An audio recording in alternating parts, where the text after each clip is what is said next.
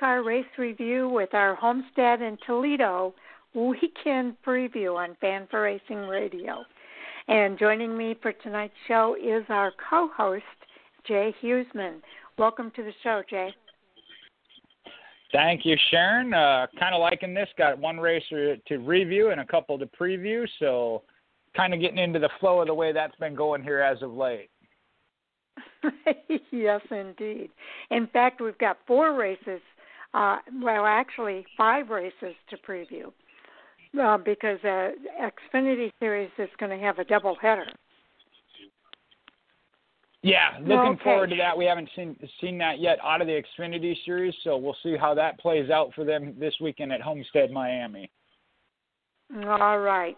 Well, in the first half hour, we are going to review the Cup Series race at Martinsville that took place just last night. Uh, and we're also going to preview the ARCA Menard Series East, uh, who are racing at Toledo Speedway uh, this weekend as well. Then in the next hour, the next 20 minutes, we'll get into the Gander RV and uh, Truck Series, Outdoor Truck Series, and then 20 minutes later, we'll start the Xfinity Series uh, preview. Uh, both of those races at Homestead Miami Speedway.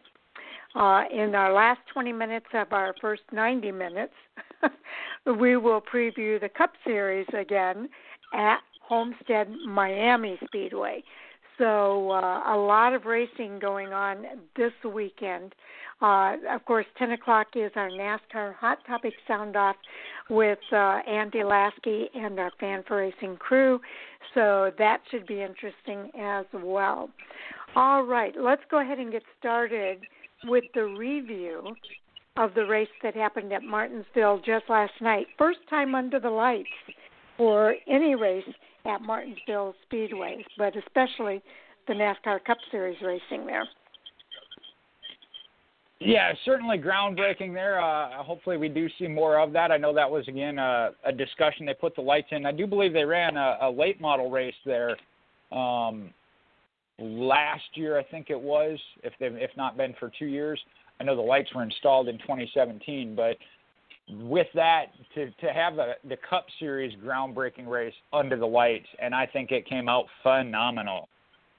It did. It did. It was good good racing. All right. Now it was the 71st annual Blue Emu Maximum Pain Relief 500, and the race winner was Martin Truex Jr. at the age of 39. He drives the number 19 Sirius XM Toyota for Joe Gibbs Racing, and his crew chief is James Small. Uh, it was his 27th victory, um, 104th top five. That's amazing, and 211th top 10 in 524 Cup Series races. Also, his first victory and his sixth top 10 finish this year. This is also his second victory and 13th top 10 finish in 29 races at Martinsville Speedway. Ryan Blaney finished second, posting his fifth top 10 finish in nine races at Martinsville Speedway, and it is his fifth top 10 finish this year. Brad Keselowski in third posted his 15th top 10 finish in 21 races at Martinsville Speedway. And it should be noted, I think uh, places two, three, and four were all Team Penske drivers, with Joey Logano finishing in that fourth place. Tyler Reddick was the highest finishing rookie. He finished 16th. Uh, this is the ninth time that a Toyota has won in the NASCAR Cup Series at Martinsville Speedway, and it's also the 11th win for Joe Gibbs Racing at Martinsville Speedway as well. So, any thoughts about uh, that information, Jay? Whole lot of thoughts there. First off, where did Martin Truex come from? I mean, if you watch mm-hmm. that race mm-hmm. in its entirety, uh, yeah, he was on the lead lap, but towards the rear of it for most of the race. As you mentioned, the Penske t- uh, team, uh, Ryan Ryan Blaney, Brad Keselowski, and Joey Logano up front, dominating majority of the event. I know Brad Keselowski, um, actually Joey, or uh, sorry, Ryan Blaney and Keselowski had that dip and didn't weren't on uh, on the right setup or something to start the race, but worked their way back up and drove back to the front.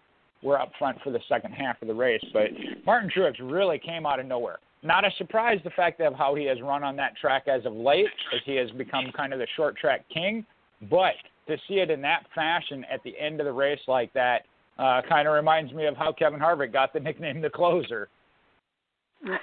That's true. That's a good point.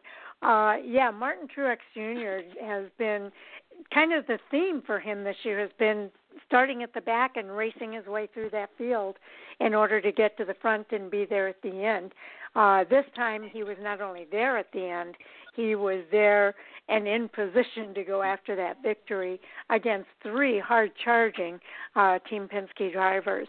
Uh, and, and we mentioned Joey Logano uh, finishing fourth. In fifth place was Chase Elliott, who's won a couple races already this year.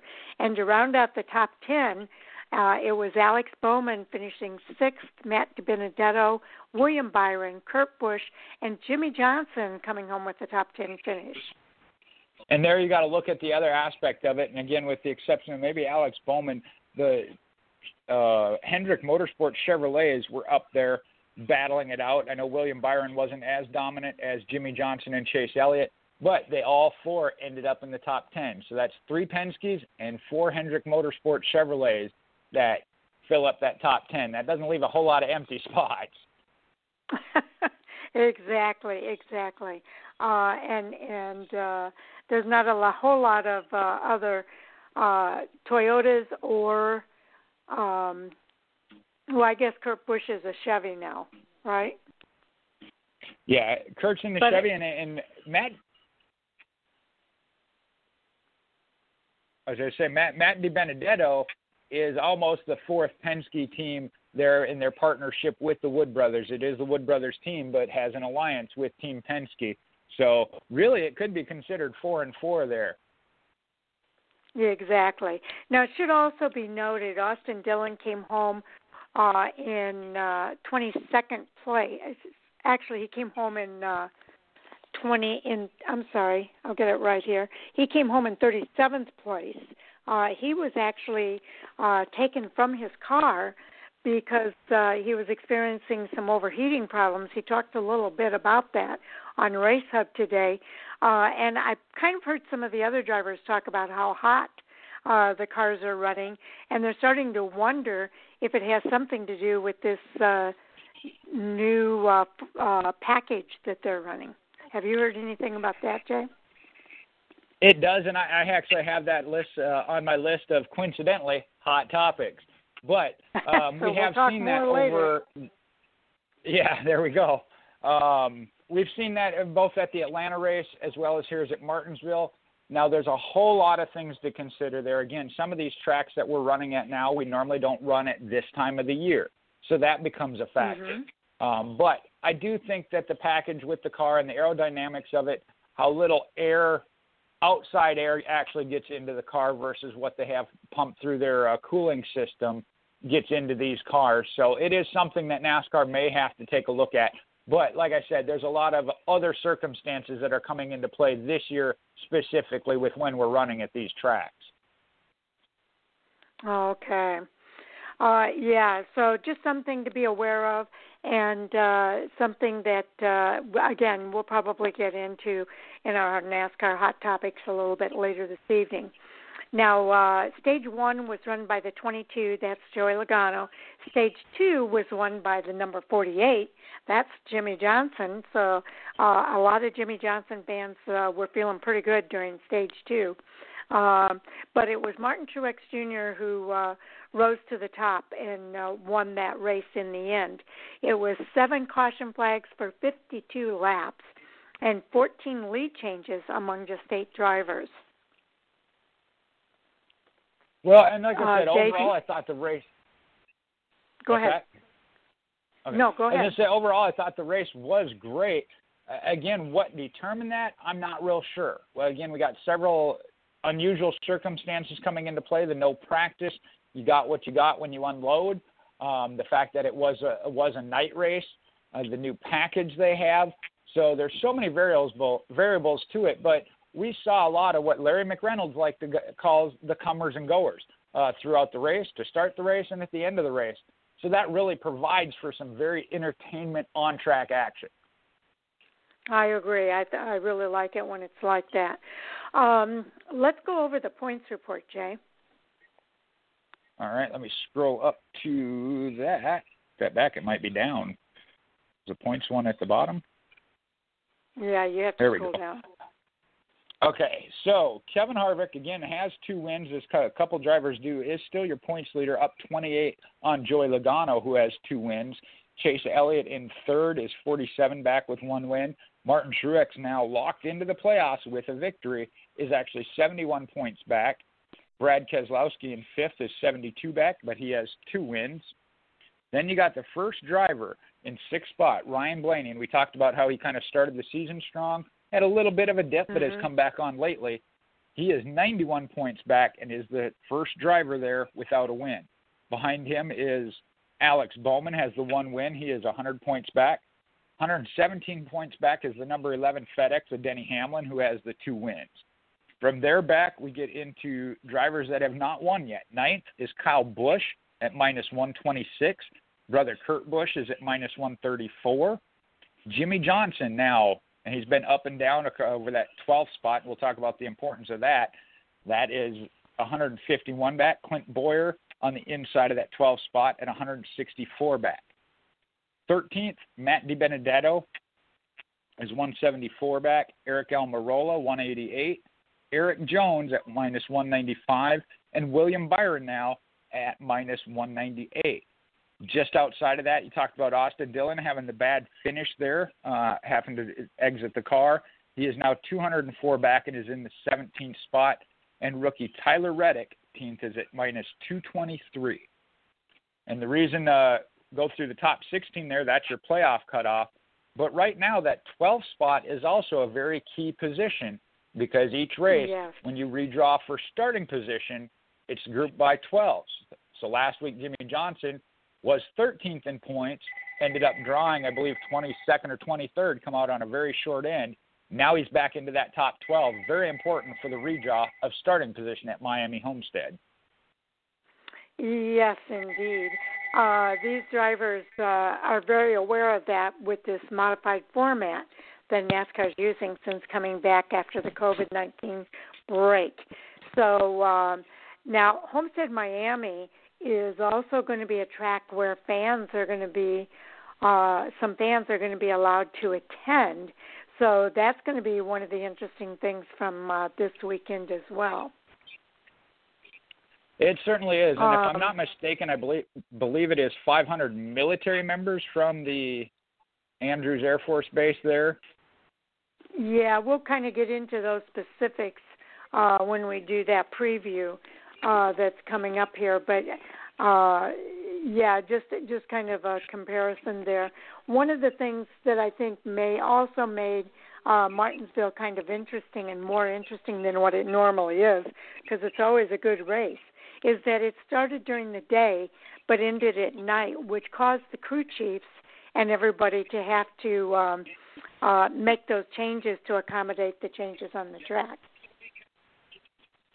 Well, and we certainly saw that uh, as tire wear came in. Again, it was a relatively green track. They did have a rain shower in the morning uh, or the evening prior, so again, it was a green track.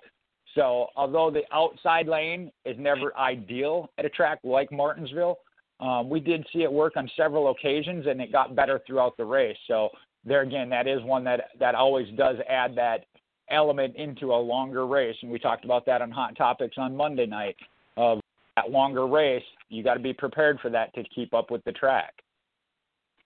Exactly right. Okay, we're going to go ahead and move on now to the ARCA Menard series. Uh, the ARCA East is going to be returning back to the racetrack this weekend at Toledo Speedway for the Herr's Potato Chips 200, presented by Federated. Um, I just Federated Car Care. All right, now this is a half mile paved oval and uh, they are racing on Saturday, June the 13th. at 6 p.m. Eastern Time. Now, fans want to watch this race, if you've got Track Pass on NBC Gold, you'll be able to watch it at 6 p.m. Central Time. That would be 7 p.m. Eastern Time. If not, uh, you can. I think they're still doing the um, live timing and scoring over at the ARCA Racing site so you could check that out during the race. But otherwise, NBC Sports Network will have the delayed broadcast on Thursday, June the 18th at 3 p.m. So uh, you'll want to set your uh, DVRs for that race if you're not able to watch the live streaming. Uh, they will have uh, practice uh, they're going to open the garage at nine. They'll have a practice session from about 2:45 to 3:30 p.m. and qualifying at 4:45 p.m. So uh, the race again will start at 6 p.m. Eastern time. Well, yeah. In one place it says Eastern time, another place it says Central. So now I'm confused. Do you know which it is, Jay? uh, but I thought it. I thought it was actually uh, seven Eastern, six Central, but I am not 100% on that either because you're right. It does have it listed two different ways. okay, so check your local listings uh, would probably be the very best thing to do, um, uh, and check out uh, Track Pass on NBC Gold uh, for that race. Okay, now we do have um, the entry list for that race, and that's pretty cool because uh, this entry list uh, is uh, pretty good considering that they've been off for quite a while. They do have 15 drivers on the entry list, uh, so we'll probably do a quick rundown of uh, those drivers and maybe the well, yeah, let's do a quick rundown of the drivers that are on that list. If you want to start with the top five, I'll do the next ten and so on. All right. Uh, starting there in the number one car will be Max McLaughlin with the uh, Racing. Then you have the Rev Racing, the number four. That'll be Chase Cabre and Nick Sanchez in the number six. Now listed as the number ten is Andy Hillenburg's team with a driver to be announced. In the 17 is Taylor Gray, uh, which is a DGR Crossley machine, I believe. Yeah, it lists David Gilliland as the owner. Those are your first five.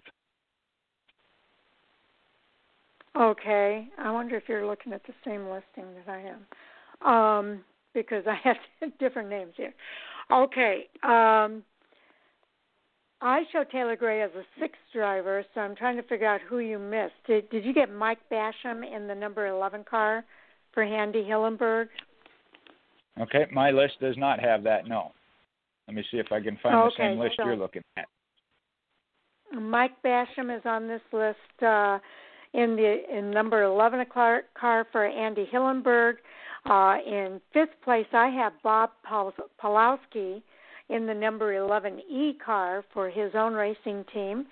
Uh, and then let's see, six. He already mentioned Taylor Gray for David Gilliland, and then Ty Gibbs is racing for that Joe Gibbs Racing Group uh, with uh, Mark McFarland as his crew chief. In number eight place is Ryan Repko for the Venturini Motorsports Group. Uh, so he's going to be racing the number uh, 20 car for them. Number nine is uh, in the number 21 car is the series points leader Sam Mayer racing with GMS Racing. And number 10 on my list is Brett Holmes in that number 23 car for his own race team with Shane Huffman as his crew chief. All right on the same list as you now. This one is a little more updated okay. than the one I was looking at. So 11th will be uh, Mason Diaz in the number 25 with the Venturini Motorsports. The 42 will be Parker Retzlaff with uh, Bruce Cook as his crew chief in the number 42 Toyota. He's, and we have Bruce Brad Cook is Smith the owner. His, oh, I'm sorry. That's that. You're right. That's the owner. I read uh, crew chief would be uh, Charles Hoffman. Uh, Brad Smith and his cell phone team with uh, John Ward, the number 48 Chevrolet. The 74 rookie Giovanni Bromante um, with Stephen Keller as the crew chief. And the last entry there, Justin S. Carroll in the number one Toyota with Jim Long as a crew chief. Okay, so that's the group of drivers that are going to be racing uh, this weekend at Toledo Speedway, and um, uh, it's important to note here a couple of things. Uh, they are going to have uh, qualifying, so there's two consecutive laps for qualifying. No adjustment or repairs can be made on the car after taking the green flag at the start finish line, and all cars have to make a qualifying attempt, and all drivers must practice before they can qualify. So we mentioned earlier that there's a practice session that day as well. So that's going to be uh, really important. Uh, no, uh, during a race pit stop, they no adding or moving tires to or from the pit box once the race is started. Uh, a maximum of four crew members can service the car, and no tires of fuel can be outside added outside of the scheduled breaks. Uh, they are racing 200 laps, 100 miles, uh, and that's going to be run in three segments. So they'll have two breaks. The first break is going to be at or near the conclusion of lap 75, with the second at or near the conclusion of lap 150. At the conclusion of the break, lead lap vehicles that elected to pit will line up in the order they were running at the beginning of the break, behind the lead lap vehicles that elected not to pit in the order of running. So the maximum tire allotment again for this event are four tires for practice, four tires for qualifying, and to start the race, plus an additional six for a total of 14 tires for the event. So there's some other info uh, for fans to be aware of regarding the race at Toledo Speedway.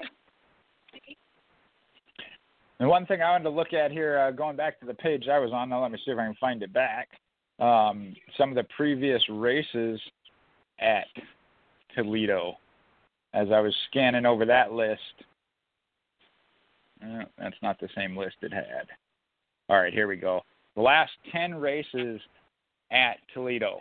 Ty Dillon, Chris Buescher back to back years in 2011 2012. Ken Schrader, Justin Boston, Todd Gilliland, Myatt Snider, Harrison Burton, Zane Smith, and Chandler Smith. If you look at that list of names, you know where they're at up in NASCAR's top three levels. So I think that's a key factor to look at, especially when we're talking about a track like Toledo. Exactly. Uh, it should also be noted Sam Mayer is in this race with GMS Racing. He wrapped up uh, last year's title at Dover International Speedway with a win, and then he started right where he left off with a victory in the season opener at New Smyrna Speedway in February.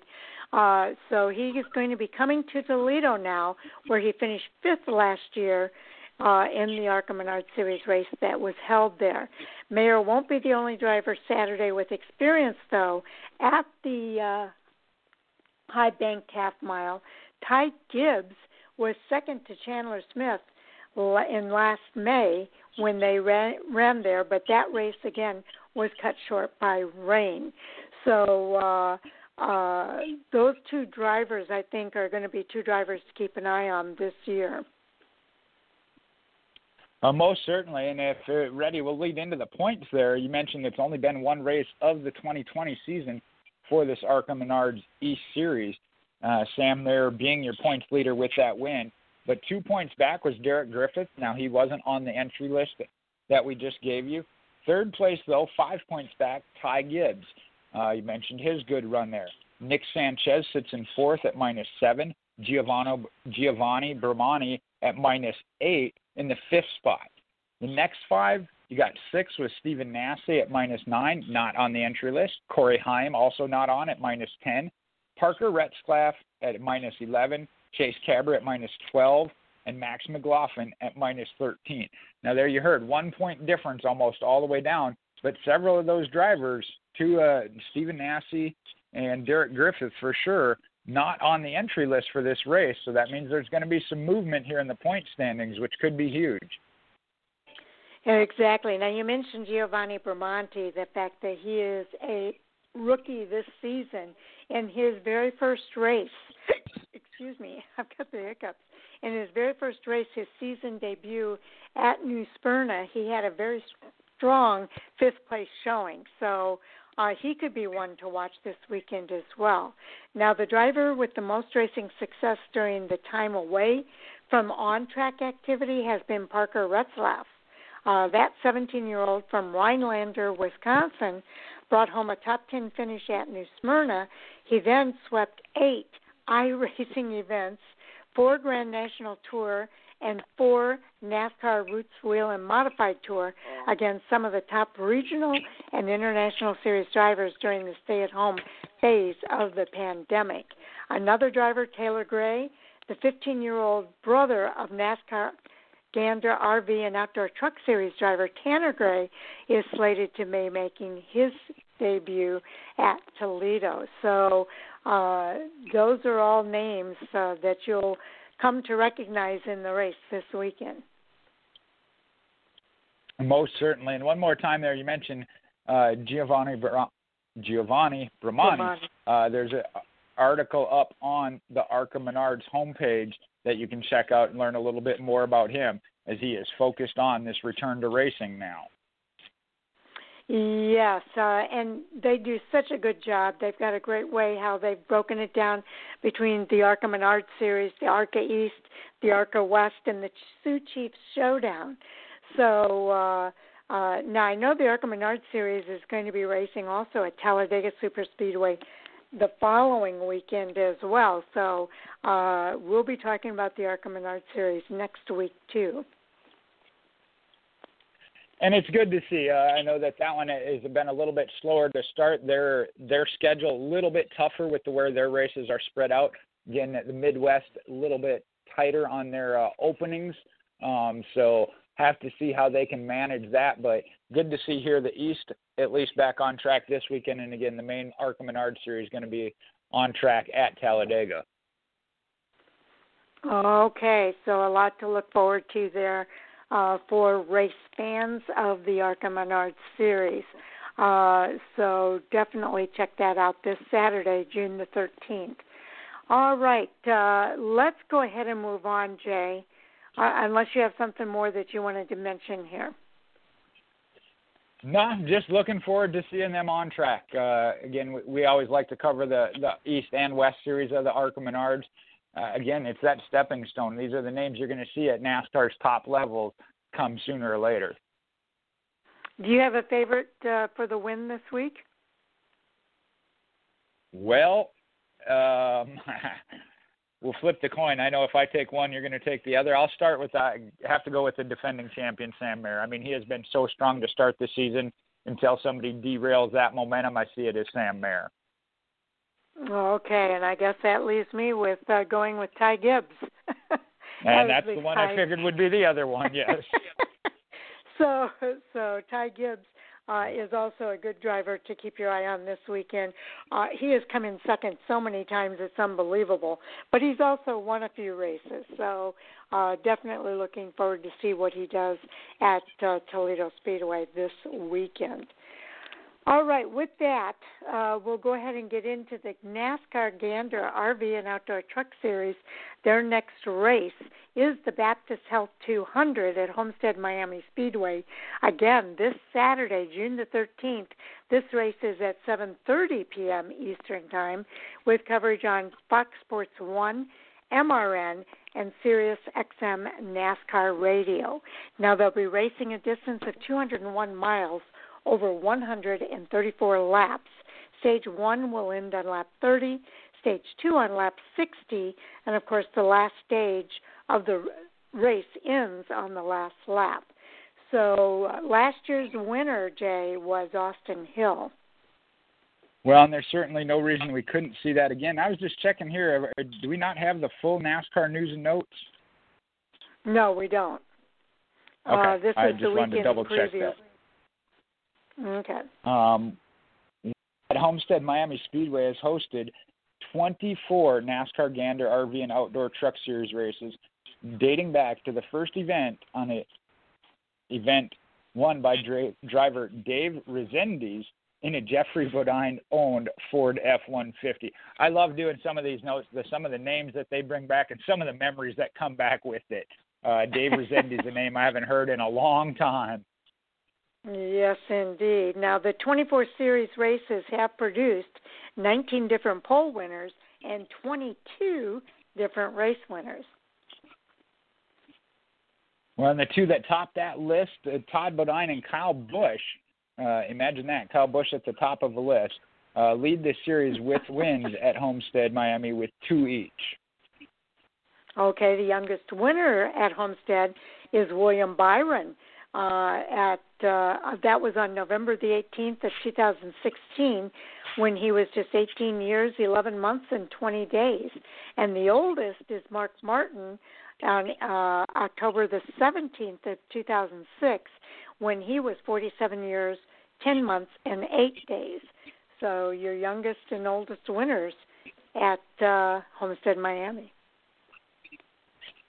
Now I know uh, this is going to be a little off as far as the stat, but four times the Gander Trucks race at Homestead has been won from the pole or the first starting position. Most recent in 2017 race won by Chase Briscoe. Keeping in mind the trucks are not qualifying yet at this point either, so there's it will be a random right. draw as well. So it is not necessarily determined by speed, but starting up front definitely gives you an advantage. Absolutely. Now, Kyle Busch leads the series in laps led at Homestead with 312 is uh, laps led in just eight starts. Now, uh, I'm going to scroll up here. Uh, ben Rhodes, and we'll start, go from the bottom up, Jay. Uh, ben Rhodes, the 23 year old driver of the number 99 for ThorSport Racing Ford, has top 10 finishes in his last three races. He's ranked fifth in the championship. He's 35 points behind Hill, and he's got one top 10 in four previous starts at Homestead. All right, we talked about the sensation, uh, sensational year so far. Zane Smith, driver of the number 21 GMS Racing Chevrolet, second in the championship, 21 points behind Hill. Now he'll be making his Homestead Miami Speedway debut on Saturday. The 21 year old comes to South Florida with top 10 finishes in the last three races, including a best of third place on the 1.5 mile Charlotte Oval. Okay, we've talked about some of the newer guys in the series. Let's talk about some of the uh, more veteran guys, starting with Johnny Sauter, driver of the number 13 ThorSport Racing Ford F 150. He comes to Homestead abundantly motivated. An inspection violation just last week at Atlanta dropped the veteran from a top 10 finish to dead last on the scoring sheet. Instead of being ranked among the top five in the title run, he was second. Now he is eighth. So not only does he have that previous win at Homestead, he has nine top 10 finishes and 13 starts, including five of just the last six races. Well, and we don't expect to see that happen often where he is uh, DQ'd or has to uh, finish that far back. So expect to see a return with Johnny Sauter. Now, Matt yeah. Crafton, he's driver of the number 88 ThorSport Racing Ford, is still trying to raise his title defense game. He's only top 10 through four races, is a fourth place at Las Vegas, and he's currently ranked 11th in the standings. However, he's got an impressive Homestead resume with 11 top 10 finishes in 19 starts and not a single DNF. Saturday night may just be what the three time series champion needs to establish himself as a contender yet again. Okay, Moffitt is ranked fourth in the championship points. He's 31 points behind Hill, the driver of the number 23 GMS Chevrolet, and he has two top five finishes and two starts at Homestead, including a fifth place last year. In addition to his 2018 victory, his average finish is an impressive 3.0. Uh, we'll mention Grant Enfinger, and then I think we need to move on, Jay. All right. Uh, Grant Enfinger, who bettered Hill last week at Atlanta on a green white checkered restart to settle the race in overtime, is now two for four on the season, also winning the Daytona season opener. Enfinger has a solid Homestead Miami record, as well as three top 10 finishes in the last four races. His best showing was a runner up finish in 2018 after starting from the pole position, and he's currently third in the championship, 31 points off of Hill's pace. All right. So a lot to look forward to in this race at uh, Homestead, Miami, for the NASCAR Gander RV and Outdoor Truck Series, the Baptist Health 200. Okay, now we're going to move on to the Xfinity Series. Uh, we'll spend a little bit more time there. Okay, here it is. The Xfinity Series race, the Hooters 250 at Homestead Miami Speedway again Saturday, June the 13th at 3:30 p.m. Eastern Time. That race will be covered on Fox as well as MRN and SiriusXM NASCAR Radio. They'll be racing a distance of 250.5 miles over 167 laps.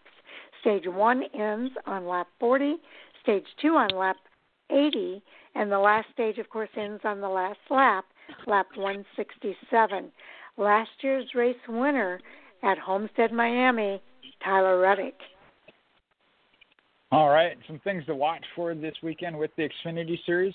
They've competed at the Homestead Miami Speedway 25 times, dating back to the first race in 1995, won by NASCAR Hall of Famer Dale Jarrett. In total, the series has produced 20 different pole winners and 18 different race winners in the 25 races.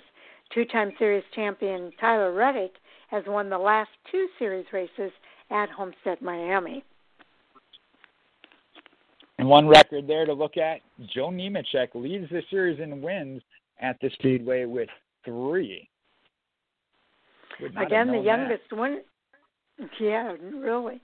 Uh, the youngest winner at Homestead, Miami, is Cole Custer, and in November the 18th of 19, uh, 2017, he was 19 years, 9 months, and 26 days. The oldest winner is Matt Kenseth on November the 15th of 2014 at 42 years, 8 months, and 5 days. All right, of the 25 races at Homestead, four of them have been won from the full, from the pole or that first starting position. Again, the most recent driver to accomplish that feat was Tyler Reddick in 2019. Now, Kyle Busch leads the series in laps led with 487 in nine starts at Homestead Miami Speedway. All right, uh, again, we'll work from the bottom up here. Um, okay, the Dash for Cash Pony pony, the Dash for Cash bonus money um, uh, will be beloved and see some beloved and familiar drivers on the kit on the grid. There are no shortage uh, for the busy South Florida weekend of competition. So uh, we'll kind of cover each of those drivers here. All right, I am trying to find where you're at with that one. Uh, okay, okay, scroll I, back up here. Thinking. Start start with Gragson. I know. Yeah. All right. Gragson arrives in Homestead $100,000 richer, having earned the first of the Xfinity Dash for Cash prize money last weekend in Atlanta. That makes himself the race winner and former NASCAR Series standout AJ Allmendinger, runner-up Greg, I'm sorry, runner-up Gragson, third place Justin Haley, and fourth place Daniel Hemric as eligible for the big payout in this Sunday's race. Now, keeping in mind, there's two races at Homestead, Saturday and Sunday. The Dash for Cash race will be the one on Sunday. Right. They are not both Dash for Cash races. Okay, now keep in mind too, series rookie 19-year-old Harrison Burton, who earned his first career Xfinity Series victory at California in early March, is right now ranked third. He's 32 points off Bristol's pace, Briscoe's pace. He's followed closely by veteran Justin Allgaier, who's 43 points back, and South Florida native Ross Chastain, 45 points back, followed by Austin Cindric, who is 55 points back. So uh, I would believe that all of those drivers are going to be racing hard at Homestead. Well, and uh, we've seen it. NASCAR. Uh, I'm sorry, Tyler Reddick, now the NASCAR Cup Series rookie contender, is the two-time defending Homestead race winner but he has moved on, and there's plenty of talent ready to hoist one or both of the trophies available in this unprecedented track doubleheader. the top six in the Xfinity Series driver point standings have proven themselves the class of the field weekly, keeping that competition close on track and statistically.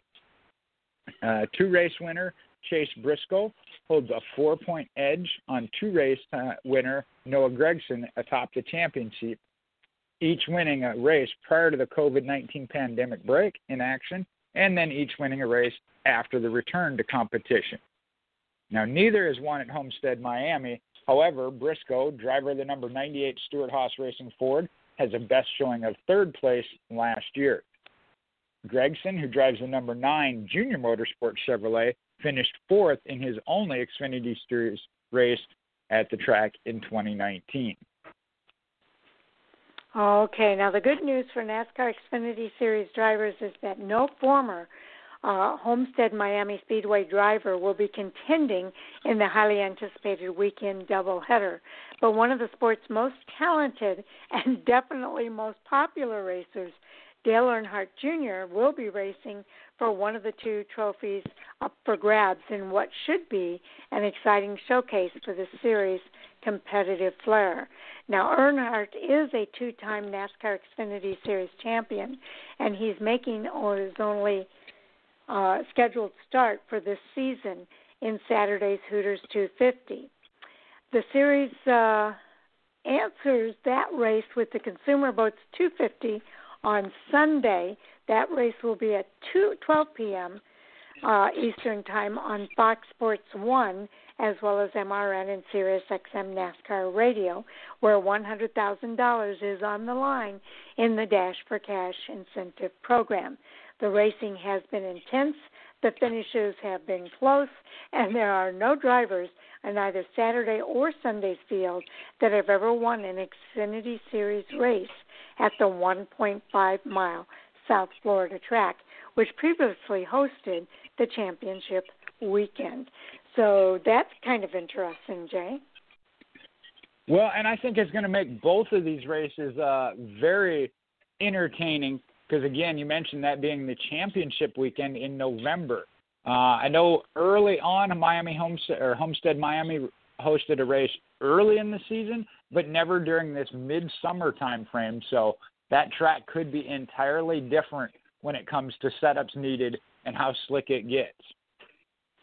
Okay, we've got a couple minutes here, Jay. Do you have time to do uh, a little bit of a fan for racing fantasy uh, uh, update? I sure do. Let me flip a couple pages here. Um, go ahead and we'll start with the truck series. I know we already did their preview.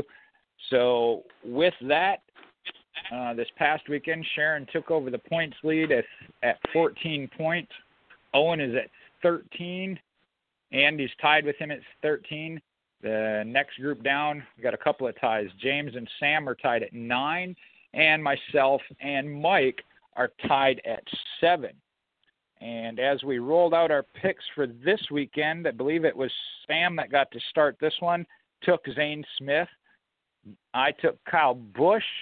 Um, see who went next. Mike came in with Grant Enfinger. Tyler Ankrum went next to Owen. And Chase Elliott went to Andy. Sharon took Ben Rhodes.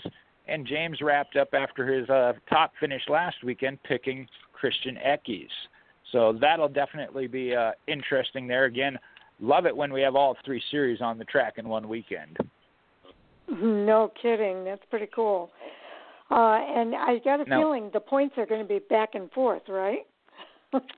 uh, they most certainly are. Again, the truck series, what we only had what four four races in, so and they were pretty tight as is. Uh, the Xfinity series, now, this one's a little more interesting. Again, with that doubleheader races two days apart, we went ahead and you had to pick a driver for both race, both races. It could be the same driver for both or separate driver. Um, this is one of the weeks I unfortunately did good last week and had to go last, so a little bit of a disadvantage there, but we'll take a look at how it plays out. Um, I'll give you the points first. This one, the series lead is Andy with 31. Sharon's at 25, Sam at 24, myself at 22. Owen and Mike are tied at 14, and James at 8.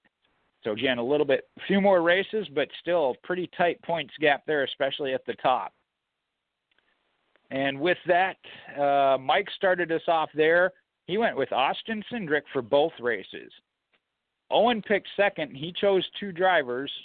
I'm glad I see that now because that would have almost double picked. Anyway, uh, Owen took Brandon Jones in the first one and Riley Herbst in the second, sticking with JGR. James is one that really, I'd say, messed me up, but interfered with my plans. But going last, my plans were going to change multiple times, I'm sure. He took Noah Gragson in first race and Daniel Hemric in the second one, which my plan was to use Dale Jr. and Daniel Daniel Hemric, but I don't have either of those options.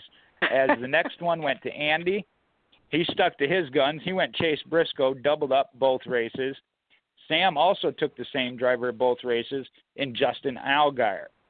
Now Sharon, that's where Dale Earnhardt comes into play, and I didn't. She shushed Andy as much as I did when he was saying who could still be picked because I knew he hadn't gone yet.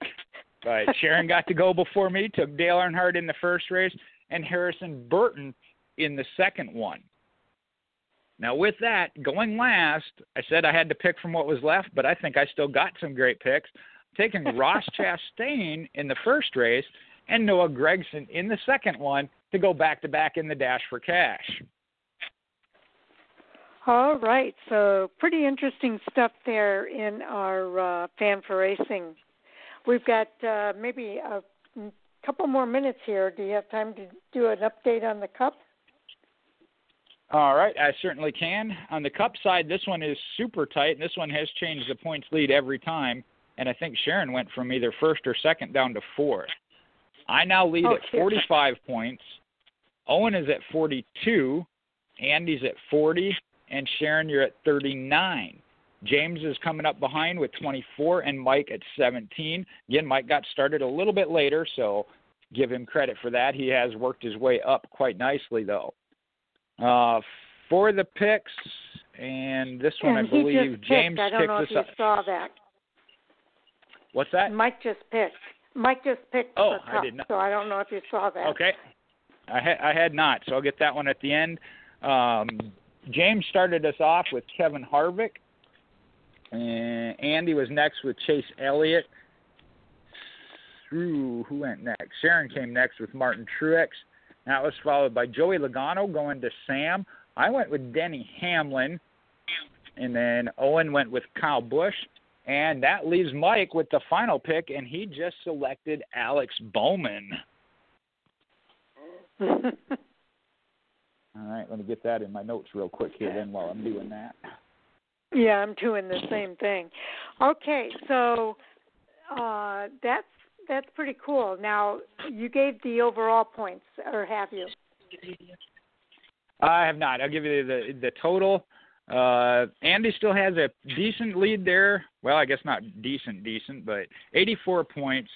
Sharon is second at 78. That's only six points. I'm four behind that at 74. Owen is next at 69, then is Sam at 67, James is at 41, and Mike at 38. So again, that's the overall. Okay, now how did I get so far ahead of myself here, Jay? Did I cut it short somewhere?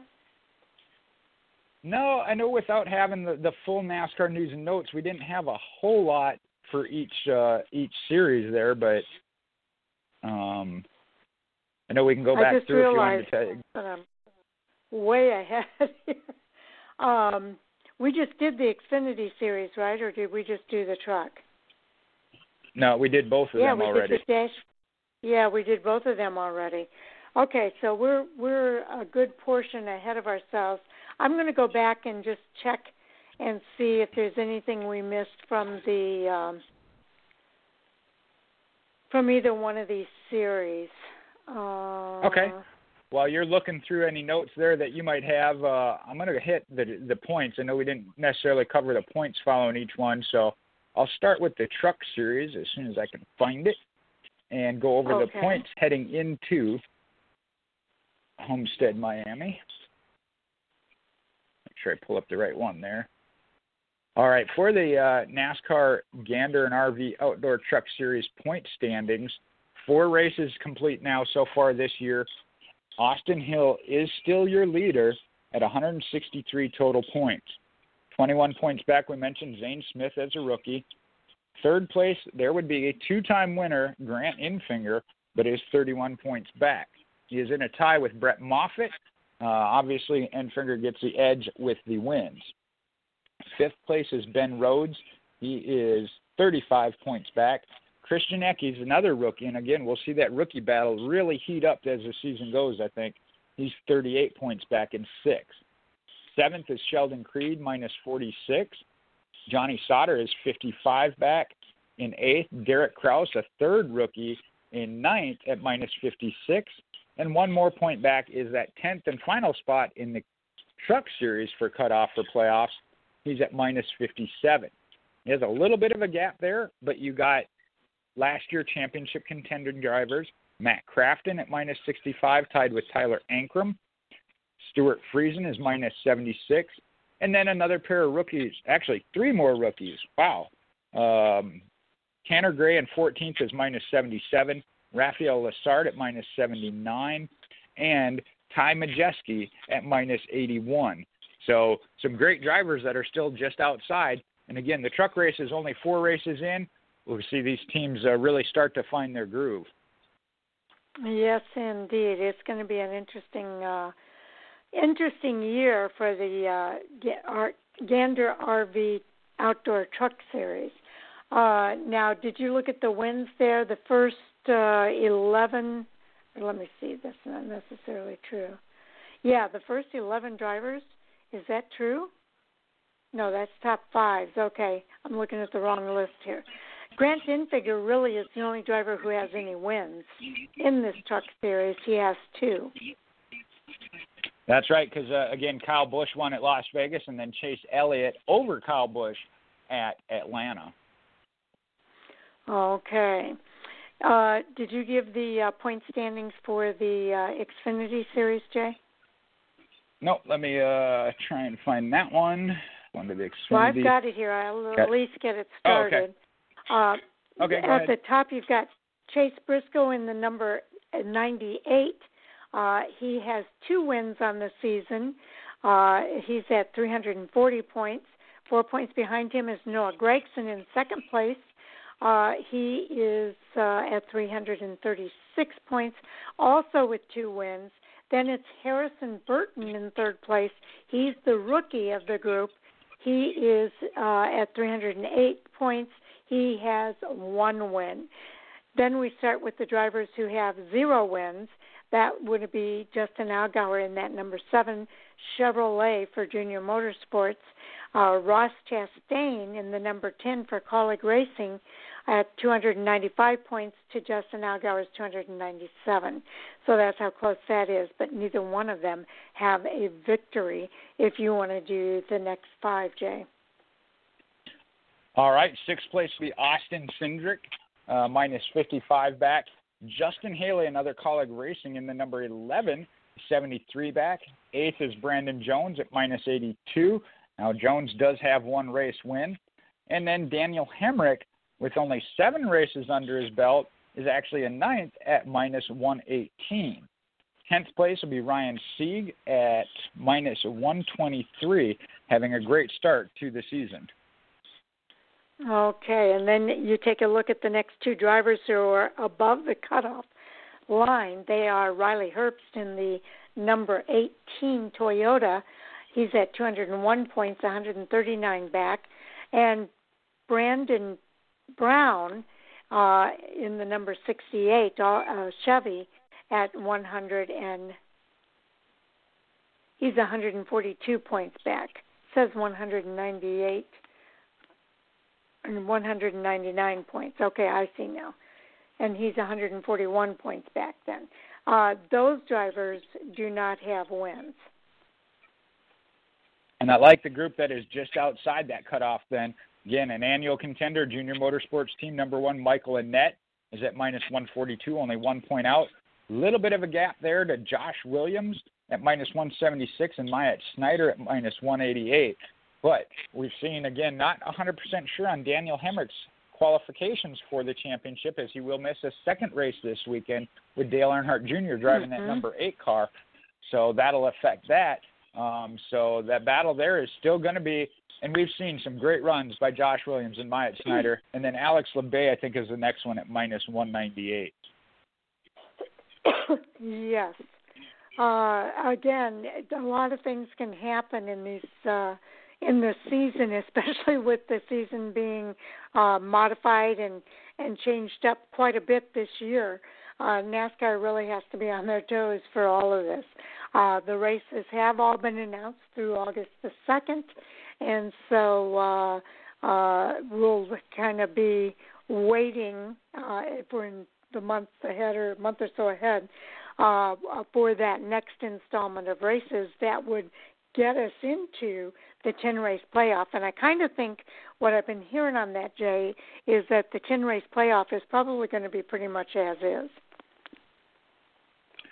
Well, I know that was their hope initially uh, when they looked at it was to get all the races they needed to in before that, however they needed to. But the the plan was to have those final ten. Hopefully, by that time, states with this uh, COVID nineteen pandemic have settled, uh, calmed down, and and be, been able to get under control.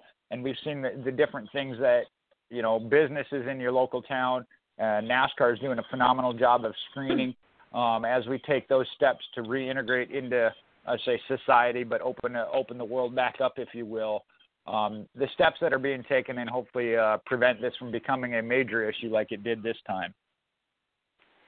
Exactly. All right. Uh, now we'll get into. let's go ahead and get started with the uh, NASCAR Cup Series. We're probably going to have a little bit of time left over at the end of this as well.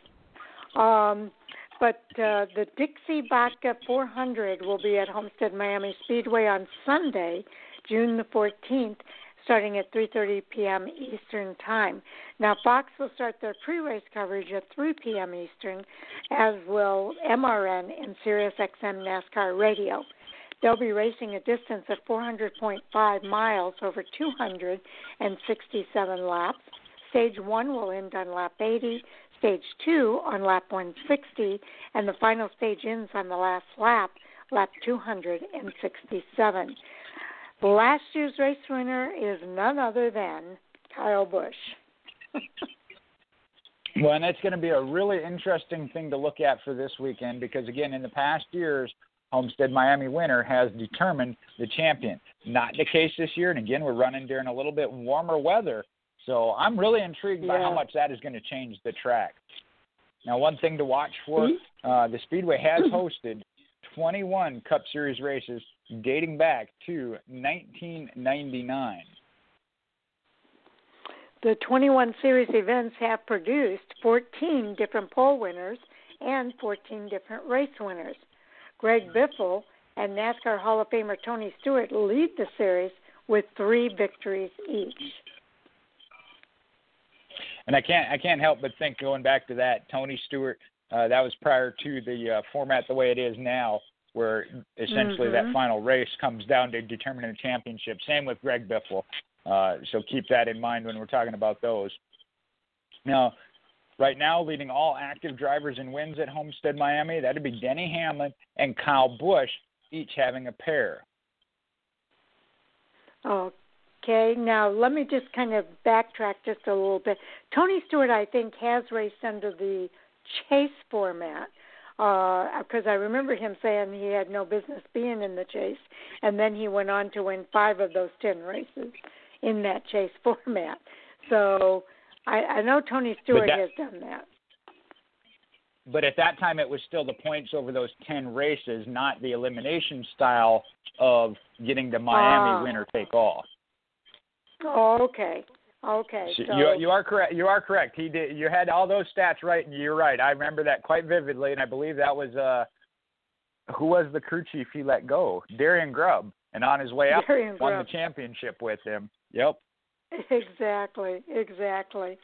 Uh, so I, I I say that just to provide clarification because uh, the, the current chase format is a little bit different than what it was then, but we did have a chase format.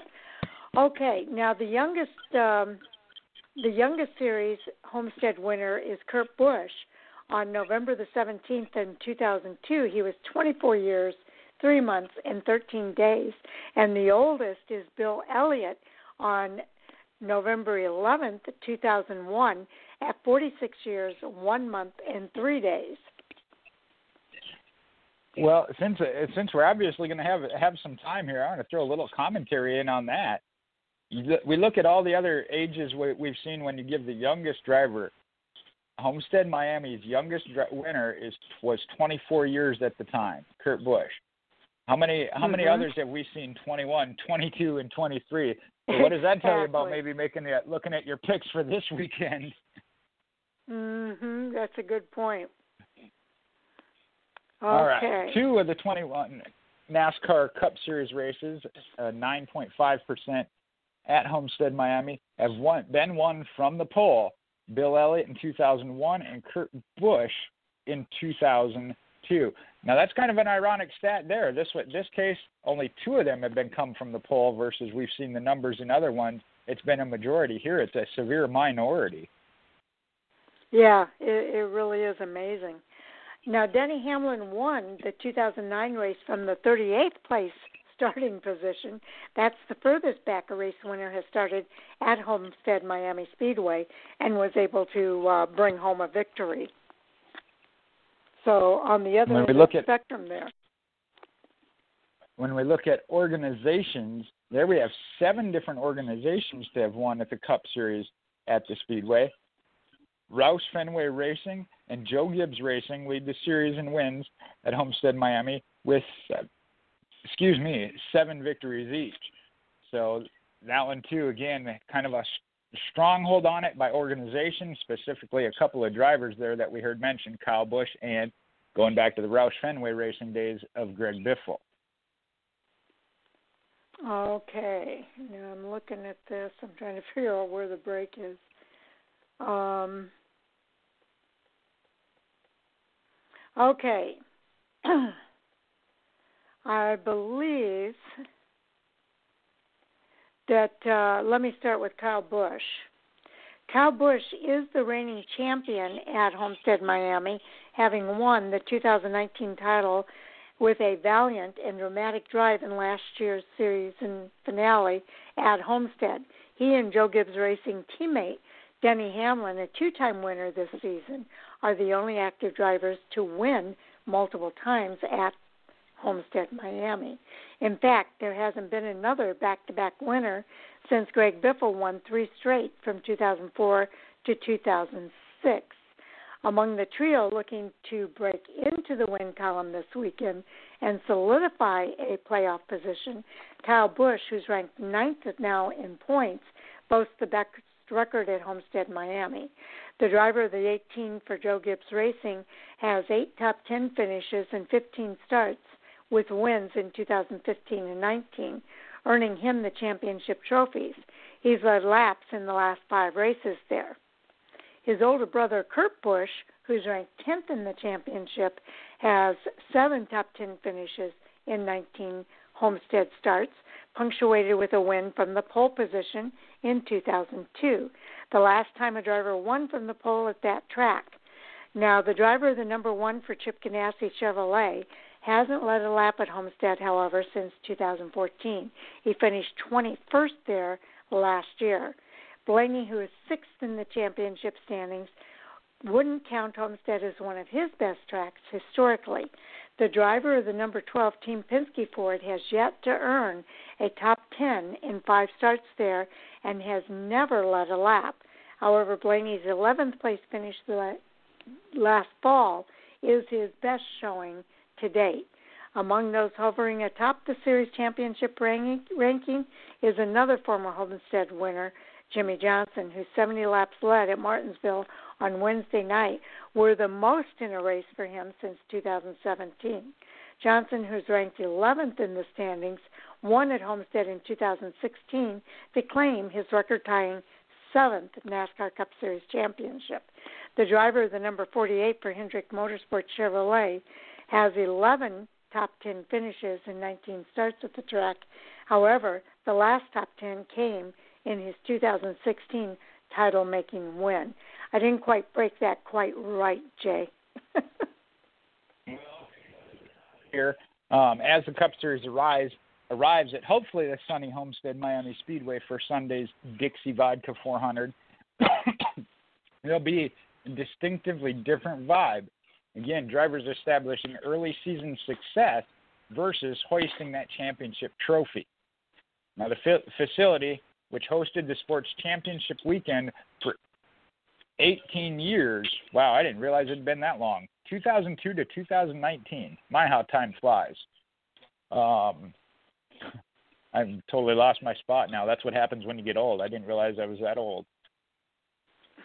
Uh, okay, the facility which has hosted the sports championship weekend for 18 years. That blows my mind.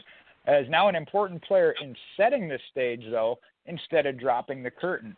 And it's going to be a new challenge for the drivers and teams that they seem eager to take on. And Joe Gibbs Racing Martin Truex Jr., he hoisted the most recent series trophy, picking up that win in Wednesday night's race at Martinsville Speedway, the seventh different driver to win throughout the opening 11 races. It was especially big for Truex's number 19 team, as it was the first victory with new crew chief James Small. Truex is confident that the dose of victory will be important in carrying the team forward to a title. On the other side of that, still three drivers ranked among the top 10 in the NASCAR Cup Series Championship looking for their first win. Sharon covered them. Uh, Truex's Martinsville runner-up Ryan Blaney, and then the brothers Kurt Kyle and Kurt Busch. And when uh, pull up, go to the full uh, point standings there as we run down them. Okay, I've got it here, Jay. Um, All right. I'll go ahead and get started with Kevin Harvick at the top. Uh, Kevin Harvick is at 452 points. He has the two victories uh, this season, and of course, he's leading uh, the series points total. Joey Logano in second at 424 points is 28 back, again with two wins. Then there's Chase Elliott. He is 405 points, 47 back, and with one win. And last night's winner, Martin Truex Jr., in fourth place with his one victory. He's at 381 points.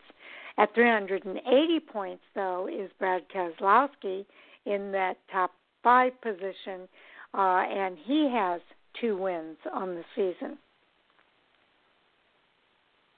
All right, then again, we get to Ryan Blaney in sixth spot, no wins, 91 points back, but has been strong. Alex Bowman with one win, sitting in seventh at 352 points. 335 points is where Denny Hamlin sits with his two victories. Kyle Busch, who we have yet to see win this year, but I don't expect that to last long. Ninth in points, 326 is 126 points off the lead. And brother Kurt right behind him at 318, also no wins, but 134 points back. Okay, continuing on to uh, the 16 drivers uh, inside the cutoff include Jimmie Johnson in the 11th place. He's at 301 points, 151 back.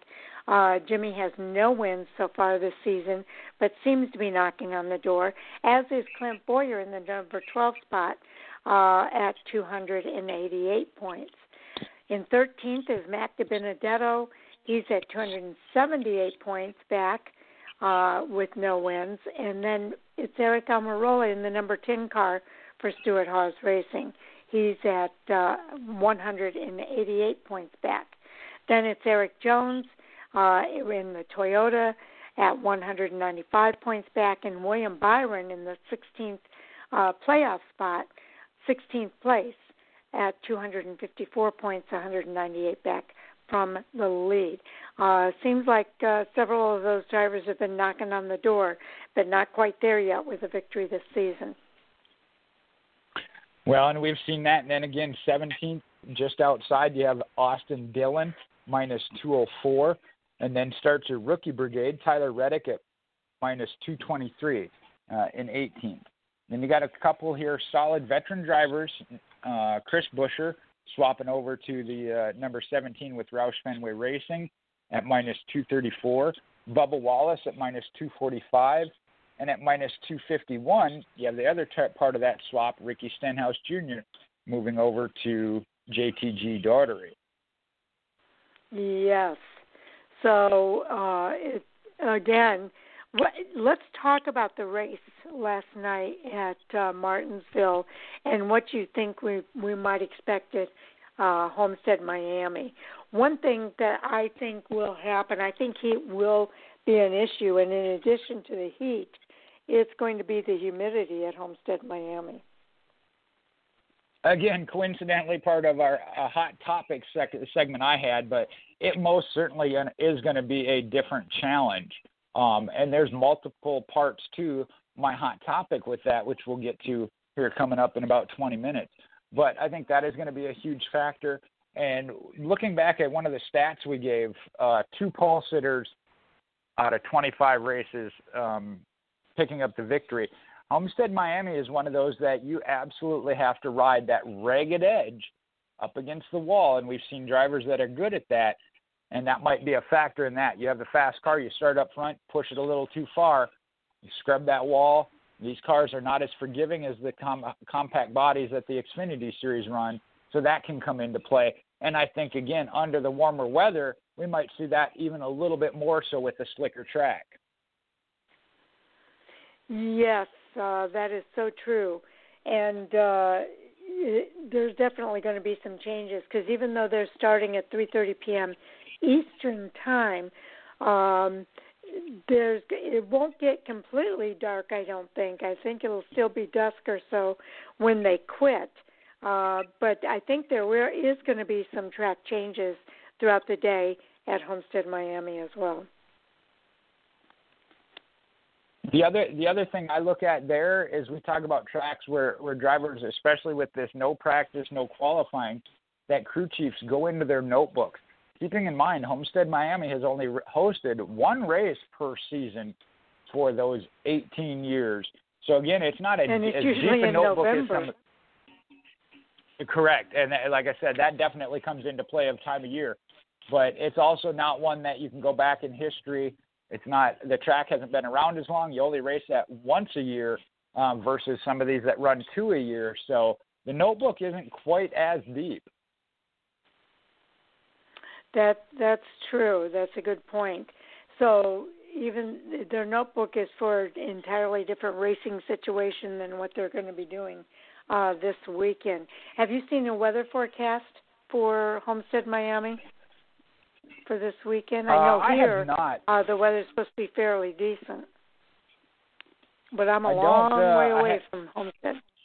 Yeah, I hadn't seen one. I know uh, Atlanta had a little bit of weather issues there, and, and Martinsville, but uh, to the best of my knowledge, I don't think weather should be a factor.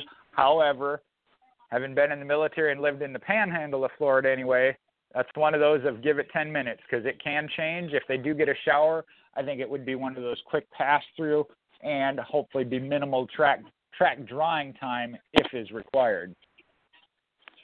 Okay. Uh, so we'll have to see. I'm, I did pull up the weather for Miami Homestead, and I will say I do see. I can't tell exactly when these are going to happen, but it looks like there is the chance of rain over the uh, weekend. So that's something for fans to be aware of as well. Um, going into the race this weekend, I wanted to see if I could see a radar. Uh, what they're saying is for tonight and tomorrow, there is a thunderstorm in spots.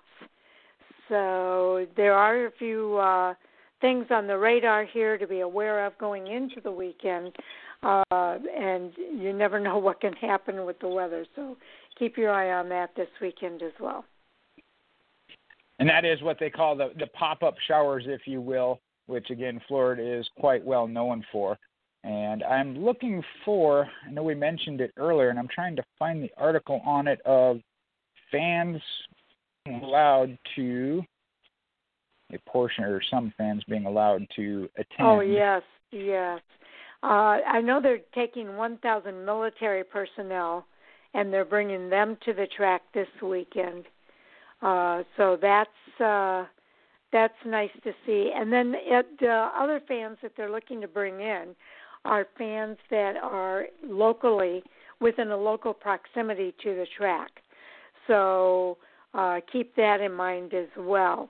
They are looking at those people who have already bought tickets, uh, but uh, NASCAR, uh, you know, has a long history of inviting and honoring military members. So this is just a continuation of that. Um, the the military members they're inviting are representing the Homestead Air Reserve Base and the U.S. Southern Command in Doral. Well, and I know NASCAR does a great job with that uh, of of supporting the military, and this is one of those great things that they do. And as a military member, a retired member, to, retired military member, certainly do appreciate that. But it is also one of the steps that they're taking. Uh, like you said, they are inviting some other ones, starting with the locally. Again, travel restrictions and whatnot apply, and I appreciate the effort they are doing to start integrating that. And I know Talladega and I believe Talladega's is set at 5,000 is the next one that they are planning on allowing fans to attend.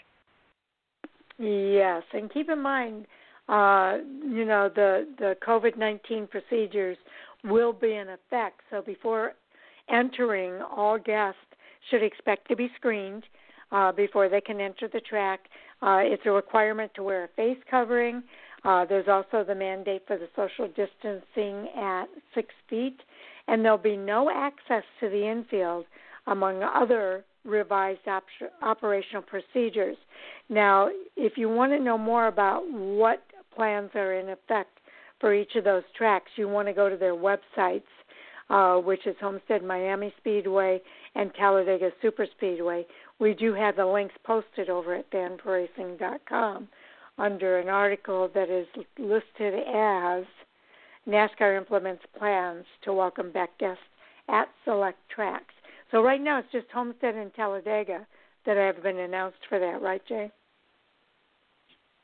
Uh, yes, as far as I've seen. And again, you got to commend NASCAR. They're doing their due diligence in this, slowly opening it up. Uh, again, thousand at Miami, five thousand at Talladega. If you haven't been to Talladega, it's a 2.5 mile track. Obviously, you can spread fans out a little bit more so there. So again, they're ensuring that six feet social distancing. Um, but they're they're taking the steps and doing all the proper procedures to work with. I know local government is obviously a, a big factor as well as nationwide, but it's becoming more of a centralized da- down to states and counties, depending on what is going on in their specific area. That is true. Uh, now, because we have a couple minutes here, uh, I do want to kind of bring this up. Uh, the Advanced Auto Parts is now going to be sponsoring the NASCAR Weekly Touring Series that was otherwise known as the Whelen All American Series. So that weekly touring series uh, is now being sponsored by the Advanced Auto Parts and will be known as the Advanced Auto Parts Weekly Series.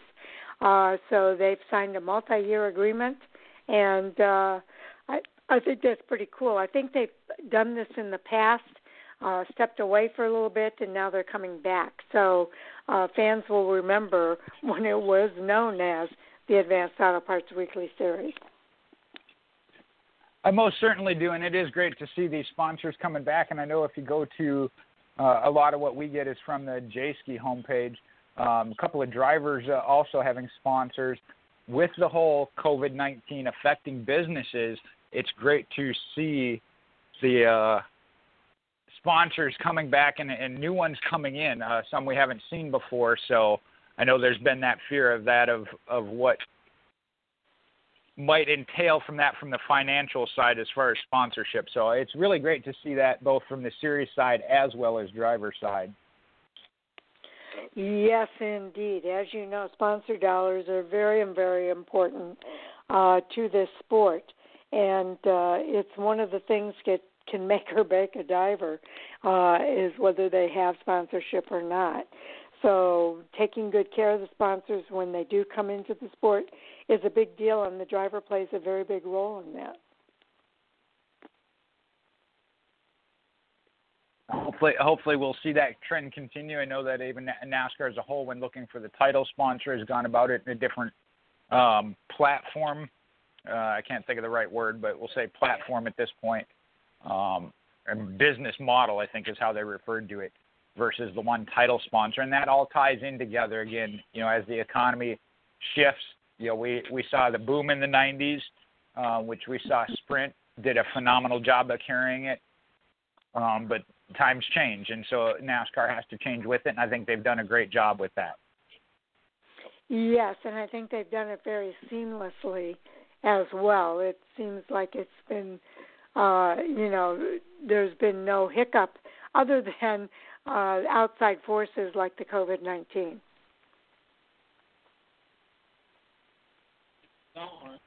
Yeah, the, the the virus certainly played a factor. Um, but like I said, there were certain things that were coming into play anyway prior to that. This obviously didn't help. Okay, now Jay, I do have some audio here if we want to play some of that. Um, we do have uh, four drivers that were part of a uh, teleconference uh, today at for with regard to their upcoming race at Homestead Miami Speedway. I'll give you the choice of who you'd like to hear from. Uh, there is uh, Xfinity Series driver Justin Haley, Truck Series driver Austin Hill, uh, Cup Series driver Tyler Reddick, and uh, Xfinity Series driver Daniel Hemric. Uh, all of them are about the same length. I guess uh, the Austin Hill has the shortest one uh, Tyler Reddick has the longest one, so well, we can probably only listen to, to maybe uh, three minutes or so. All right. Well, let's let's start with Daniel Hemric because again, I hadn't gotten an official word on that of where he's at with the championship battle, and I know he's not running that first race, so kind of like to hear what he has to say. Okay, let's take a listen to Daniel Hemric, driver of the number eight Junior Motorsports Chevrolet.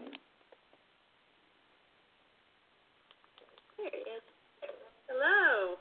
Hey, how are y'all? Good. How are you? Thanks for joining us again. Happy to.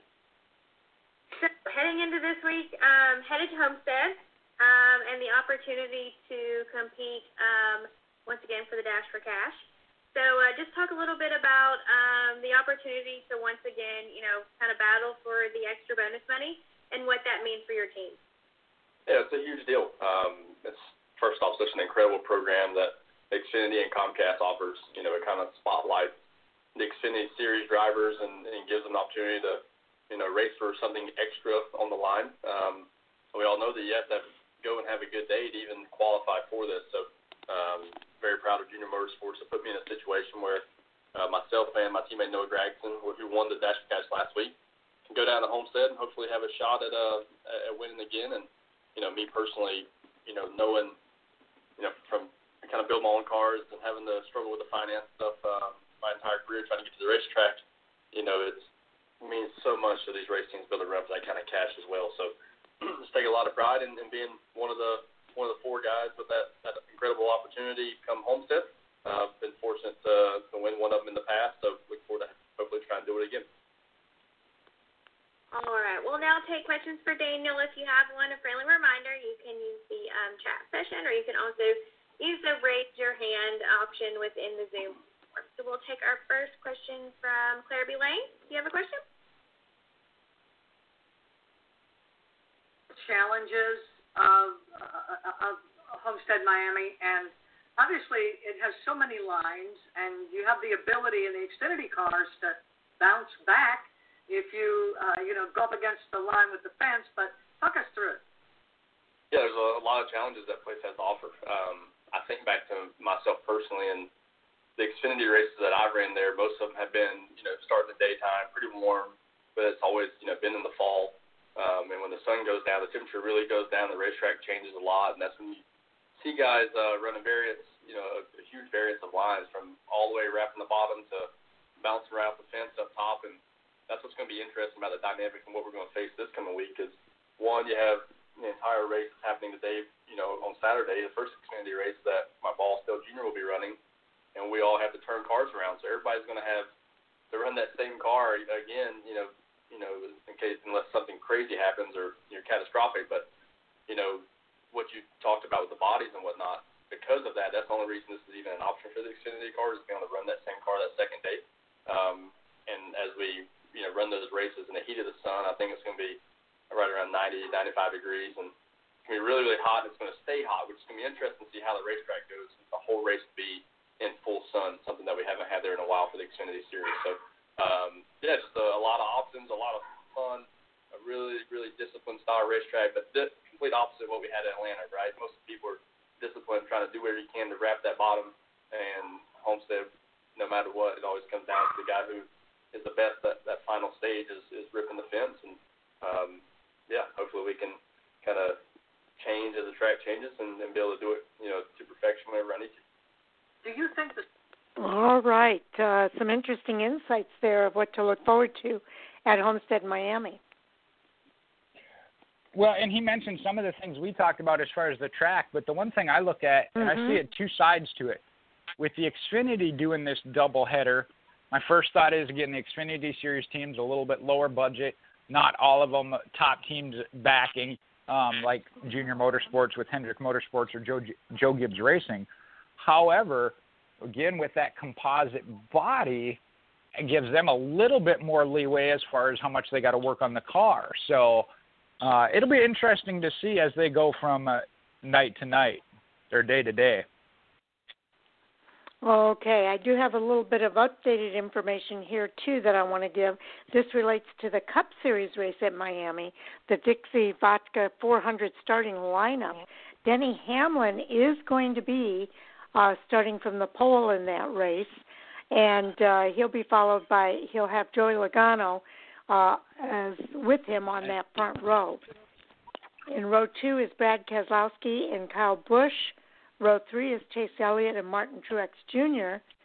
Row four is Kevin Harvick and Alex Bowman. And row five is Jimmie Johnson and Kurt Busch. So, you know, just uh, some really good information there, too. Uh, some of us find that really good information as we picked Denny Hamlin as our driver to win. So. yes, indeed. there was was something uh, here I was going to throw out. A friend of mine showing me here. Uh, can't say it's 100% accurate. Ken Schrader to call Toledo ARCA East race on NBC Track Pass. Uh, it was posted oh, on Facebook, and I'm not I'm not familiar with the individual that posted it, so I don't know again that it's 100%, but that is at least out there. Oh, that's really kind of cool to know. Ken Schrader uh, is a blast from the past, if you will. Uh, he's a driver that uh, uh, has that has uh, really uh, been a staple of the ARCA Menard series, but also he was a NASCAR Cup Series driver, and going back to uh, the whole well Winston Cup Monday or whatever I can't remember the name of that show now, but uh, he used to be on TV on Fox uh, with some of the oh. reviews of the racing weekend as well. Why? Pardon me. Why you got to make me feel? Why you got to make me feel old again? Um, Inside Winston Cup? I think, is what it. Inside. I think it was, was inside. It. Win, inside Winston Cup is what it started as, and then when Winston left, it was inside NASCAR. Uh, Jimmy Spencer, Ken Schrader, Kenny Wallace, Trying to think, yes. there are a couple I know they rotated, and Michael Waltrip. I think that's kind of where he got his television start with that as well. Exactly. So uh, that's what I mean when I say that's a blast from the past uh, to hear the name Ken Schrader. So uh, really cool. He he's got a great personality, and I think it's going to be he's going to make uh, watching that streaming event uh, a really a fun race to watch because he usually has some great insight. Yeah, I, I can honestly say I can't say I've ever heard him call a race, but I can only imagine, and uh, depending on where I'm at, uh, might try and listen to that um, to see how it goes because I, I think he would be a great one to have in the booth uh, doing such. Exactly. Okay, Jay, we are at the top of the hour, and you know what that means. It is time for our NASCAR Hot Topic Sound Off And joining us uh, as co-host for that segment is uh, none other than Andy Laskey. How's it going, Sharon? Hi, Jay. How you guys doing tonight? Very well, and you? Doing well. Okay. Also, also joining us, uh, I believe that's Michael Orzel that is with us uh, as well. so there's Michael. Uh, he's here and we're ready to go. Uh, Andy, I'm going to kind of uh, yield to you to kind of lead us off on the hot topics for tonight. Well, I think the first one I want to talk about is, you know, we, we just ran a race at Martinsville, but it was the first National Series event to be held under the lights there, obviously on a Wednesday night in the prime time, and certainly wanted to see what everyone's thoughts were on that. Okay, uh, Mike, do you want to start out? I thought it was great. Um, Martinsville is a beautiful facility. Uh, it's a wonderful short track. It is a perfect fit for night racing. My only kind of critique, feedback, whatever, as a, just a fan though, is the traditional dates for Martinsville, COVID 19 notwithstanding, are in early spring and late fall. And if they want to run a regularly scheduled night race at Martinsville, this is probably a better time of year to think about it. As hot as it was this uh, this time of year, it can get really cold at the normal times when Martinsville is running. So fan experience is a big thing. So it's either, whether it's really hot or really cold, um, it has to be taken into account when constructing the schedule. So if they're going to do a night race at Martinsville, maybe make sure it's not going to be 20 degrees out. Okay, uh, Jay. Well, I know we talked about it a little bit already when when we uh, covered that earlier. I'll pawn off of it or spawn off of it in a later topic. But as far as the event itself, Under the Lights thought was absolutely great. Uh, like I mentioned, I'm not sure what added to it. Um, if it was the no practice, the package, being under the lights, but I think that is one of the better Martinsville races we have seen. Maybe not finish wise as far as a bumper to bumper finish, but uh, overall racing, again, throughout the field, guys dropping to the back due to issues, coming back, working on their car, getting that outside lane to work a little bit. We saw some moves made on the outside. So uh, there's a huge combination of factors, and, and hopefully they can bring that all together. And this is one that does become a regular event. I know that's one of them they talked about when you talk about doing a midweek race, especially if you're doing it under the lights, isn't real far from the NASCAR hub of uh, Charlotte. So they could do on a Wednesday, Thursday night or something, and it not be a major impact on the teams. Most of the teams. I say most of the teams. okay. I I love night racing anyway. I love the shine off of the cars, uh, the bright lights, and I loved the uh, light show that uh, Martinsville did after the race. I thought that was a pretty cool uh, addition and uh, highlight for the track as well. Uh, but the racing itself, I thought was fantastic.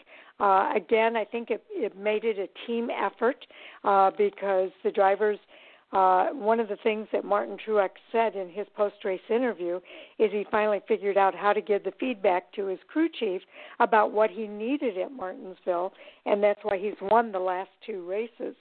So that feedback is so important, and then having the team that can take that feedback and do what needs to be done to the car uh, as in changing conditions from day to night uh, I think that that adds to some of the excitement of watching that race unfold, um, and the different strategies that people play.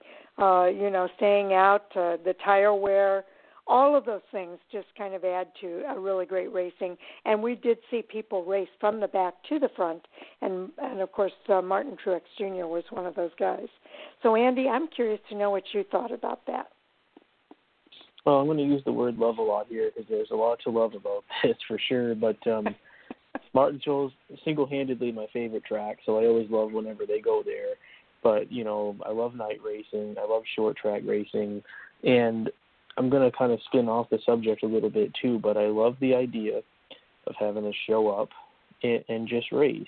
Um, and we saw a lot of examples, maybe more so last night than we have all season, of of guys who were really good early that weren't very good at the end of the race and guys who struggled immensely early that were able to rebound, such as Martin Truex Jr. and, and get the win. So um, you know, and obviously we're in a day and age where you know there's so much data and so much simulation back at the shop that um you know a, a team can pretty well set the car up there. And i know there was some complaining i think that i saw surprise surprise on social media where people said that you know teams need to be able to practice but i don't think so. I think that you know the really good teams are going to show up pretty much on the mark and if they're not on the mark they're going to get themselves there by the end of the race. So i really loved pretty much every aspect of the race last night. Unfortunately didn't get to see it. It was the one race that i really wanted to watch and somehow missed it. I was busy doing other things All but nonetheless i got caught up on it and obviously um, a fantastic race,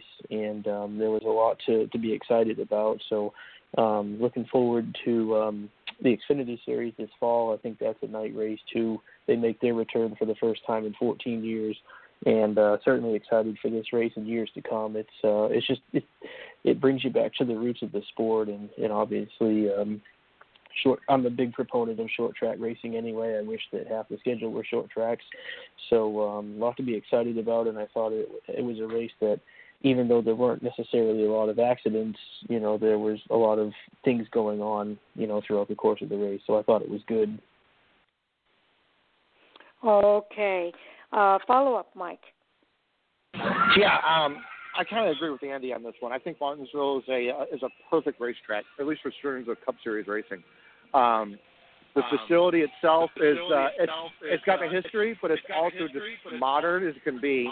Um, and I think they're the only track in the Cup Series circuit that has the LED lights in it right now. They are so they're on the front end of technology in terms of the uh, um, in terms of making the race happen there. And it's exciting that they're bringing the Xfinity Series back there as well. Okay, Jay.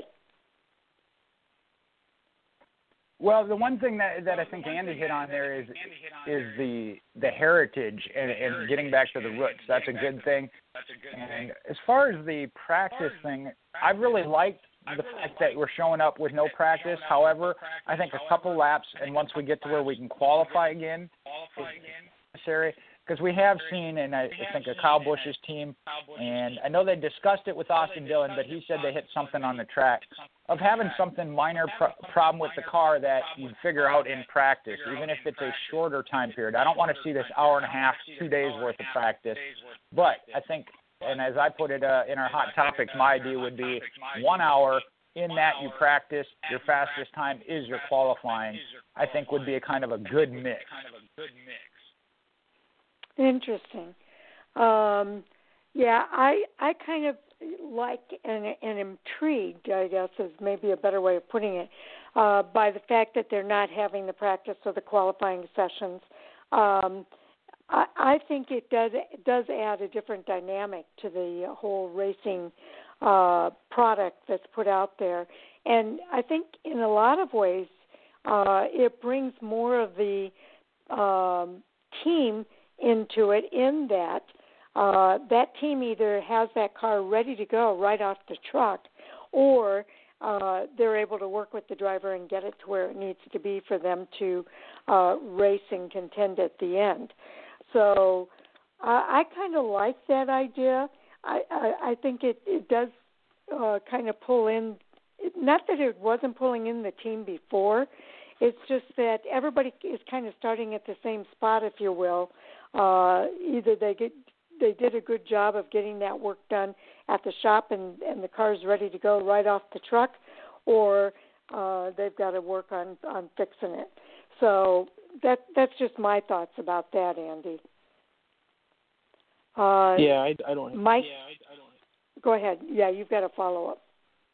Oh, I just wanted to say I didn't actually have a follow up, but everyone made some really good points there. I just, you know, I hope that um, yeah, I realize that we're doing midweek races because we're trying to play catch up from the the two month break we had. But I really hope that this is a prelude to the future because it's really been uh, fun to have some of these midweek cup races for sure. For sure.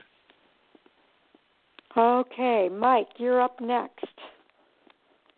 Well, for the next hot topic, I mean, this is the reason I rolled out of bed today, uh, just to poke at Andy with this one. Uh, I'd like to draw some parallels between uh, this year, Stewart-Haas Racing, and Richard Childress Racing, circa about 2012 or so. Um, it's easy to see Stewart-Haas Racing, especially Kevin Harvick, as one of the elite teams in NASCAR. But I think Kevin Harvick, future Hall of Famer, is kind of masking some of the issues that are uh, currently existing at Stewart-Haas. Um, and you can even draw parallels with the current driver lineup. Kevin Harvick is Kevin Harvick. Clint Bowyer equates to Jeff Burton in the RCR comparison, and Aric Almirola can kind of compare to Paul Menard. Um, I'm kind of interested to think where the trajectory of Stewart-Haas Racing is going, especially when uh, Kevin Harvick retires. Okay, Jay, you're up. Well, I was a little shocked there when he said he was going to target somebody and it wasn't me. So uh, I'll jump on this and go after Andy. no, um, it, it's one of those of you, you look at it statistically wise and factual wise. They did come in strong when they formed Stewart-Haas Racing. Kevin Harvick come over, win the championship, but they have not been a four-car powerhouse team like we thought they would be. We've seen flashes of it, but they can never seem to get all four cars on the same level. And now we have seen that before with Hendrick Motorsports. It used to be two, then three. Right now they seem to have all four. But we've also seen it with Joe Gibbs and even still a little bit now, Erik Jones, although he'd be a young driver, that might be part of it. But they always seem to have the one team that is, is a little bit lower lacking. Um, so you know, I can only imagine what it is to get four teams together like that. What you would think if they're all coming out of the same stable, uh, they'd be a little bit closer, and we haven't seen that in Stewart-Haas racing. Okay, Andy, it's your turn to respond. That's fine. Uh, we fine. Uh, we, we actually um, we actually um, had somewhat of a discussion on this the other day, and I'll be as honest as I can about it. But I mean, Kevin Harvick carried RCR, and it wasn't until he left that their struggles were known. And quite frankly, Kevin Harvick has carried our, uh, Stewart-Haas Racing since he came came there in 2014.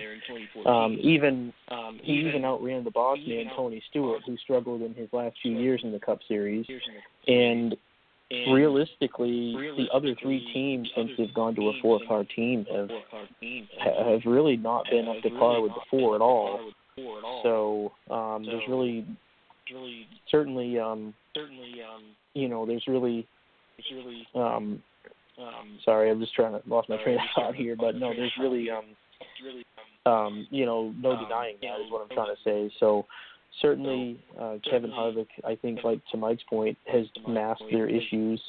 Uh, I'm not really. I wouldn't put them on a, as a declining team, though. That's where I'll disagree. I think that they're a team with a lot of money that certainly has the resources that the top teams do. I would put them in a top tier category, but for whatever reason, the other three teams, and I'm sure there's different variables in this, just haven't been able to live up to the expectations of the four cars. So, um, um, you know, to look at Clint specifically in the 14 car, they've been they've had some pretty fast cars this year, but they haven't been able to close the deal several occasions.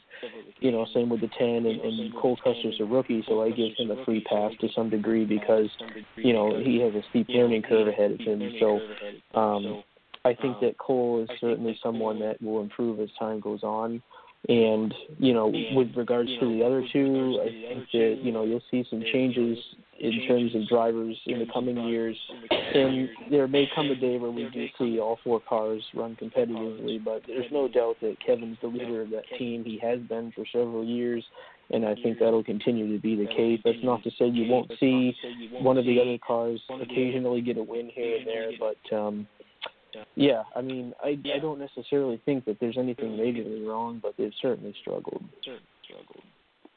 Okay, and and uh, I think it's interesting that to make that comparison between Stewart-Haas Racing and RCR wasn't part of the uh, chat conversation, but uh, uh, I, I, I think it's a good analogy. I think it's a good comparison, but I have to agree with Andy. I, I don't really see Stewart-Haas Racing as a team in decline.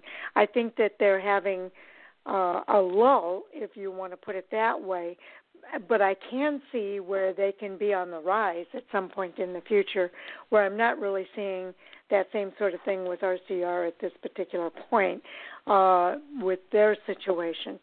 So, uh, Tony Stewart and and Gene Haas are going to put what they need to put into that organization uh, to get them on the right track. You're right; they've struggled with it to a certain degree, but I, I do see them really in the building phase at this point. Um, with with a driver like Cole Custer and potentially a driver like Chase Briscoe coming into the fold, uh, I think one thing we all know is that driving the Cup Series is nothing like driving the Xfinity Series, and it's a little bit steeper uh, learning curve for a lot of these drivers than than making that transition uh, from other series into the Xfinity Series, for example. But um, uh, I think your analogy, Mike, of of the two organizations is uh, pretty spot on, uh, and otherwise in uh, an interesting topic of conversation. So, Mike, I'm curious to know what you think. Well, obviously Tony Stewart and Gene Haas are extremely smart people, and they they they know what's going on. Um, I'm sure they've got a plan for how to right the ship, or hopefully they do. Um, the thing, kind of the the cautionary tale with RCR is it's so easy to kind of let good performance from one driver, namely Kevin Harvick, be enough to be satisfied with. And then when that one tent pole holding the whole thing up inevitably goes away, either via retirement or in the case of RCR, when he moves to a different team, the whole thing collapses. And RCR went from a title contender to an also ran in the span of a year. a year. Okay. Did we lose you? No, I'm Mike? still here. Sorry. I'm still here. Sorry. I'm not sure. There sounds like there's somebody who has their radio on in the background. There's a, a lot of feedback and echo. It's just killing my train of thought when I'm trying to talk. Oh, okay. Yeah, I've heard that too. Okay, there you go. All right, how we doing now? All right, how we doing now? Oh, so much. Nope, it's back. Uh, anyway, I'll try to keep with this. Um, the you know the parallels of RCR continue even with Chase Briscoe. You remember when Kevin Harvick was at uh, RCR, they had Austin Dillon who was coming up, who was winning races including championships in the Xfinity Series. So just banking on the future talent coming to the team isn't necessarily a great backstop to say, well, this is going to improve the overall performance of the team. Okay, yeah, I'm hearing that background noise too. I'm not sure where that's coming from.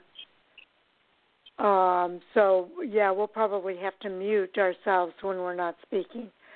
Okay. Um, so Jay, your thoughts? Stewart-Haas. I know they've made some um, changes, crew chief changes amongst a couple of the teams, but it might be one of those where they need to go the bold move of splitting Rodney Childers and Kevin Harvick. Harvick can carry the team as a driver. Childers can carry another team as the crew chief. Uh, I know we've seen that with Hendrick Motorsports, Jimmie Johnson, and Chad Knaus doesn't immediately provide top results, but sometimes is necessary, and I think they got to look at that top spot maybe to spread that out throughout the organization a little more. Ooh, that's an interesting thought. And your thoughts? I I don't know if that would actually fix the issue. To be honest, I I think keeping those two together is important. You, even if even if Rodney Childers were to go over to uh, Clint Bowyer. Yeah, I I, I just don't think so. I think that Rodney and Kevin are meant to be together.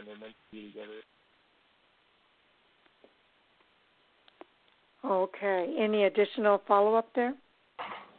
Well, with regard to the switching of Rodney Childers to another team, it, it could go either way. It could create two winning teams by splitting up the singular winning combination, or by splitting up that one winning combination that they have, it could create zero winning teams.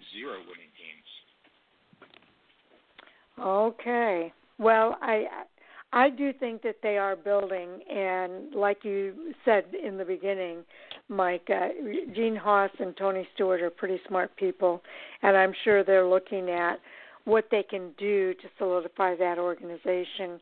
And I do kind of see signs of them working on it already. Um, you know, with the younger uh, generation kind of coming into that sport and having the advantage of learning from a driver like Kevin Harvick and kind of working with them and learning kind kind of from them as, at the same time. So I think that's all all really good. Okay, Jay, let's move to you for this next topic. All right. Well, I kind of hit on it earlier when we were talking about it being the hot topic, and that is about the heat we're going through right now. And we've seen it specifically in the last two races. I think we're going to see it very prevalent at Homestead, Miami. And in that, you have these drivers, even if they're only running the Cup Series, going through three races in seven, eight days. Um, and we've seen some fatigue issues. I know Austin Dillon's was uh, part of that was a, a part failure with the crush panel coming out of the car that he had to get out of that car. But we saw it after Martinsville with Bubba Wallace and Ryan Newman specifically. I know I recall seeing having really being worn out. Now, a lot of the drivers talked about that, and I know we said it might have something to do with the package of the car. But does that mean NASCAR needs to look a little more carefully at that as far as from the, not just the fan perspective of the midweek race, but the drivers of too much in a shorter time, especially during these summer months? Yeah, do they have recovery time? Uh, Andy, we'll go to you next. Yeah, I think that's a really good point. Um, you know, the they're running a lot of races right now, so you've got you know more frequency than normal. You get into the hotter months, and I think it takes a toll on the body. So um, we've seen this in the past, certainly, but uh, I think it's more prevalent now because they're running more races. more races. Okay, uh, Mike. Yeah, I kind of touched on it last week with the discussion about shorter races. Um, the health and safety of the drivers comes more than it's more than just hitting something with the car. So worrying about collision is very important, but that's not the only way that a driver can get hurt in a race. They really do need to take a look at maybe adding some additional ducting or some other driver cooling system. And I think it's going to have to come from the NASCAR end obviously the reason that the drivers are having heat issues is in part because the teams have these cars so buttoned up to reduce aerodynamic drag. So the only way that there's going to be any significant change to bring more air into the drivers is probably going to end up coming in force from the NASCAR end, and I think it's something we need to look at. Okay. Yeah, I I I tend to agree. I do think it's something that they need to look at. I think we've seen enough incidences uh, where drivers are totally fatigued when they get out of the car. They have to sit down. We saw it with Bubba Wallace. We saw it. We've seen uh, uh, several issues of it, and uh, I do think that um, NASCAR needs to take a look at whether it is. Um, I think we really have to take a look at what is going on with the cars that's causing that, whether the drivers can articulate that, uh, after you know getting out of the car uh, is going to be really important, and uh, uh, you know shedding light on on maybe what NASCAR can do to fix that. But I do agree it's not going to be something that maybe should come from that. What part of it will probably come from the team, but it needs to be mandated by NASCAR across the board so that you don't have some teams who have uh, better air filtration or better air circulation uh, than other teams who don't, uh, giving them a disadvantage. So, um, Jay, you brought it up. What is your thought on that? I do think it needs to be addressed in, in one, several different ways, um, whether it comes from the teams themselves or from NASCAR. And as uh, I believe Mike was talking about it, if it is something from NASCAR, that might be something that I've talked about of that front car and the clean air having the advantage because again, front end, or the clean air on their front end is so much more prevalent. So if they do something where there are vents that put air into the car and then release it in another out the back, uh, might help create that as well. That that front car doesn't have that advantage like we see right now with the bullet shaped streamlined to the car. So um, I think it could actually play into a better on track performance as well, depending on how NASCAR goes about it. Interesting. Okay, let's uh, let's go back around. I think we started with you, Andy. Any follow up there? Yeah, not really much. Um, you know, certainly when you get into the summer season, this is when we see the heat become a problem. And you know, to everyone's point, with the cars buttoned up as much as they are, it makes it worse. So, um, not really sure there's much of a fix for it, but hopefully they'll, you know, I think when we get into maybe racing once a week, it'll be easier on the drivers. Uh, Mike. Yeah, um, I don't think this heat thing is going to go away. It's there's a lot of tracks that they've got coming up on the schedule that don't have lights. They're about to race Talladega. There's a reason they moved the you know the fall Talladega race used to be in late September, early October, or August, I think is what it was. And there's a reason they moved it into mid October, and now we're about to go to Talladega in early July. I uh, I grew up in, in the east coast of Florida, and I spent many a Daytona summer race before they put the lights in there, and it is miserable just sitting in those stands cooking when it's 100 degrees out, and that's just sitting in the stands as a fan in shorts and a t-shirt. I really hope it doesn't get to the point where we have a driver have a permanent heat injury because we want to get the races done and we're doing it at the expense of the driver's health and safety. Okay. Um, I guess that leads to me. I I I hear you guys uh, when it comes to that. I don't want anybody to be hurt either. I do. You do bring up a good point, Mike. That um, uh, a lot of these races are being run at a time that really wasn't on the original schedule, and I think that's part of the issue as well. Uh, because a lot of time when they were setting up these cars, did they even anticipate that they were going to be driving uh, at the times that they were driving? Uh, probably not. So that might be a factor that plays into all of this as well. And uh, uh, but I, the other factor, and, and Andy, I think you alluded to it, is the midweek racing, and that they're doing two really hot races uh, within days of each other, and whether or not they've got enough recovery time uh, before it's time for them to jump back into the car. And actually, it's three races within a short period of time for uh, the Cup Series. They raced on Sunday, they raced on Wednesday, and they're going to be back in the car again on Sunday again. So um, it, it'll be interesting to see if NASCAR does respond uh, to all of this. I, I'm not really sure that they've even come to that thought process yet. Um, Jay, I'm curious to know uh, have you heard anything about NASCAR coming to look at that more extensively? No, I know when they talked about it uh, a little bit on the broadcast, but not as far as NASCAR as the sanctioning body. But they, they talk about it. I mean, they obviously, they, for TV purposes, they've put the temperature gauges in the car. So they got to be aware of it. And I think it might be one of those things where the drivers as the drivers, as a um, drivers association, the RTA, if that's still a thing, but that the drivers need to maybe bring it up and say, hey, we got to do this uh, again for our own safety. You got to again, it's one of those where I think you got to save the drivers from themselves. Exactly. Real quick, I'm going to do an update here. We are going to go off the air here uh, in less than a minute, and. Uh, when that happens, we stop the uh, the live broadcast, but the recording continues uh, for an overtime session that's available on our podcast. If you've listened up to that point, all you have to do is when the podcast becomes available, and I post that on Twitter, then you can fast forward to the two-hour mark to hear the rest of the conversation. Now we are somewhat concerned uh, that. We're not sure if this is going to work like it has in the past or not. So if we do ten seconds, if we do go off the air uh, and and uh, find out that we can't do this overtime session anymore, we will let you know. Okay, with that, let's uh, go ahead and continue.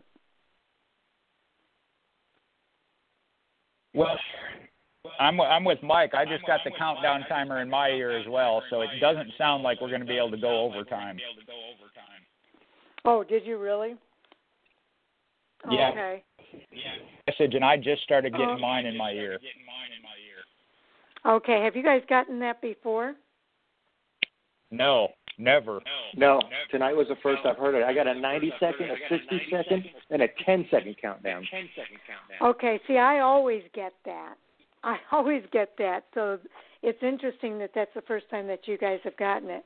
Um, so, yeah, we'll see what happens in this overtime. We are off the air. Um, if if we get cut off, we get cut off. If if uh, we don't, we'll just kind of keep talking. But keep in mind that when this happened with Jay and I uh, the other day, what happened is we just kept talking for what, Jay? Another 45 minutes, and then they cut us A off. and when I went yeah. back and re- yeah, when when I went back and listened to it, we actually were cut off at five minutes. So that other 40 minutes that we were talking uh, was never captured. So we'll see what happens here.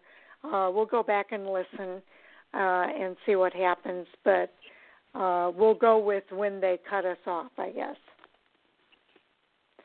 So with that, uh, Andy, do you have another topic you want to bring up?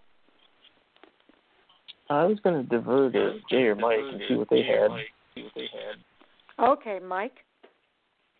Yeah, this is a pretty good one. Um, the uh, I don't know if you're sure if you guys are following the Twitter beef between Corey LaJoie and Denny Hamlin, and it uh, brought up some really good discussion between drivers regarding uh, the quality of the car versus how much the driver brings to the table and how much of a difference that really makes.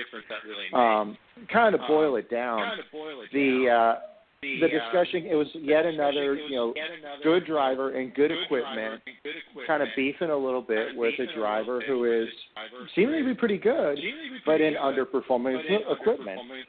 um and it was the standard discussion of hey you know corey says hey if we switch cars i bet i could do as well as you do in the 11 and denny denny rightly got kind of defensive because you know this is a reputation we're talking about here.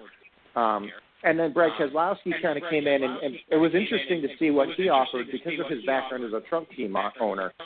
And he broke it down of if a team makes, say, a million dollars and pays the driver a hundred thousand dollars, they value the driver's ten percent of the outcome of the team. Well, fast forward to Wednesday, there was one driver that stayed out on the track and prevented all those Gibbs cars from taking the wave around and getting a lap back. And that was a 32 of Corey LaJoie. And Denny Hamlin stayed a lap down the rest of the day, in part because Corey LaJoie stayed out and didn't let him get the wave. Interesting. Okay, Andy, I'll let you start on this one. Yeah, this one was pretty funny. I've seen some of what's taking place on Twitter. Um, you know, it, it's really an interesting debate, certainly, but at the end of the day, you know, Denny Hamlin has never driven anything but elite qu- equipment in the sport. You know, Corey LaJoie has kind of had to come up from the bottom, if you will. So, um, you know, it's certainly hard to compare and figure out what the two would do. You know, if they were to drive each other's cars, but I think it's fair to say that most drivers in the Cup Series, you know, have the talent to be successful if they're in the right equipment. So, I think Denny kind of brushed off, you know, Corey's statement that he would be as successful as him if he drove the 11 car. But I think that um, I think the fact is that um, you know Corey would do a really good job in the 11 if given that opportunity. So um, it was just interesting to see you know Denny brush that off. But um, you know at the end of the day, I think Corey um, you know does the best job that he can, and you know with what he has. Okay, Jay. Well, as much as I, I normally defend uh, Kyle Busch and his talent, this is one of those. I'm going to put it as I think Denny Hamlin has Kyle Buschitis. I'm not winning, so I'm going to cry about something. And let me check with Go Fast Racing, the number 32 team that Corey LaJoie, Joy drives for. Yeah, nowhere do I see where it says they're there to help the number 11 team do better. They're there to make them do better. And that was their shot at doing good in that stage, that part of the race, and ended up with a decent finish for that team. So I don't see any any way any team should complain about that. They're there to race for their team. Okay. I, I think it would be interesting if they would swap cars one for one race. put yeah. Corey LaJoie in the number 11 and put Denny Hamlin in the number 32, and let's see what he can do with the underfunded team. Um, and if he wouldn't do some of the same things that Corey LaJoie did, like staying out on the track. Uh, those guys all have sponsors. Those guys all have uh, team owners. Uh, they have team members that work really hard on those cars. Uh, and in some cases, they they probably work even a little bit harder uh, on the cars. And and you know, Corey LaJoie is is out there on the racetrack not just for him, but for his team owner and for his team as well. So and his sponsors. So he's out there to do the very best he can do in that equipment. And between him and his team owner and and the crew chief and and everything they're going to make the calls that they think are best for them and their organization. And that's as it should be because that's exactly what Denny Hamlin does with his team and his organization and his sponsors. So I always find it kind of interesting when when these drivers um kind of discredit some of the underfunded teams. We've got some good examples of drivers who drove for underfunded teams and are now driving uh, for you know really good teams that have done head over heels better than what they were doing in those underfunded teams. So I think that they've proven that out. Alex Bowman is one of them. Ross Chastain is one of them. And uh, there, there's probably other examples that aren't coming to me right now, but I, I do.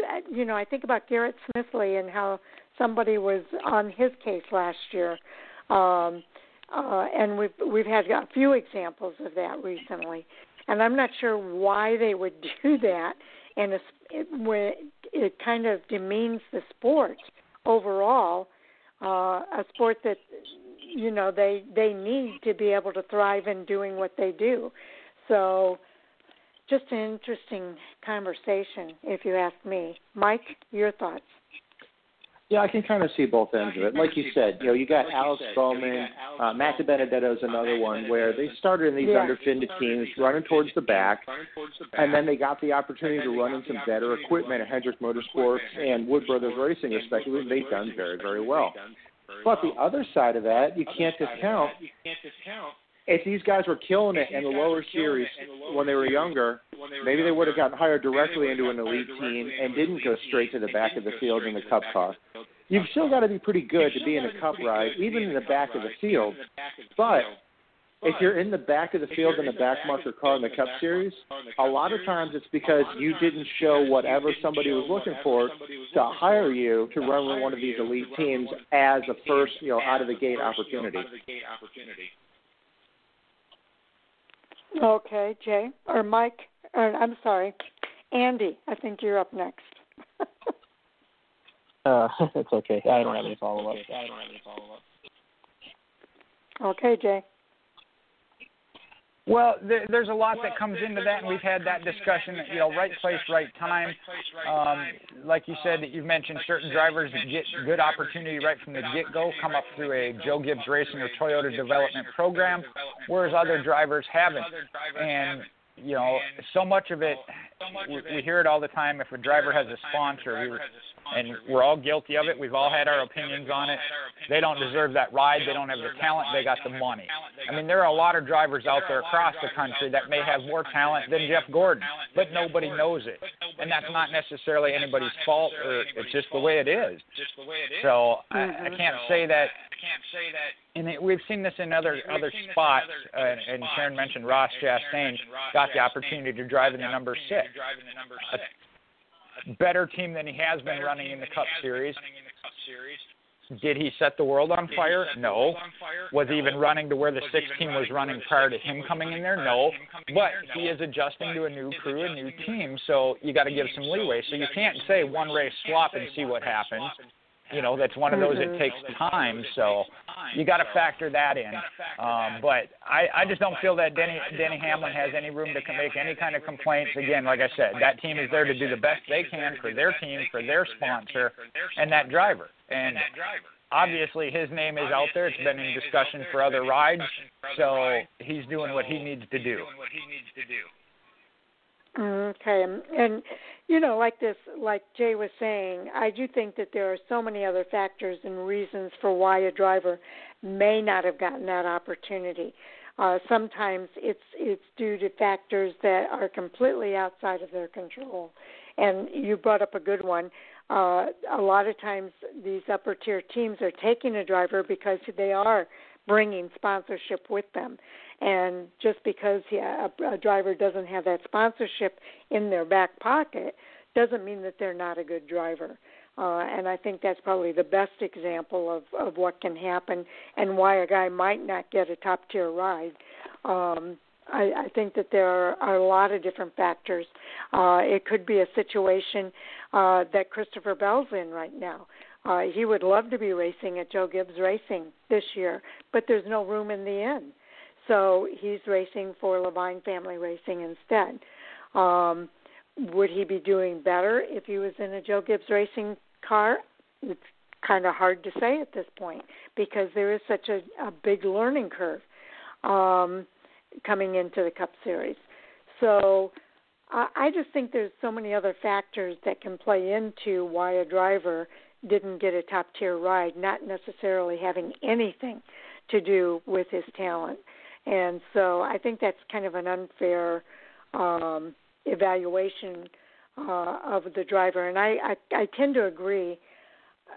I, I don't understand why these top tier drivers, uh, and I said it before, why would you undercut drivers who are the back markers uh, driving in underfunded cars in a sport that you you depend on as your livelihood. You should be out there promoting those guys and helping them get the attention. And the funny thing is, is I know uh, Denny Hamlin's done that in the past with drivers like Matt DiBenedetto, uh, and and helping them get into better situations.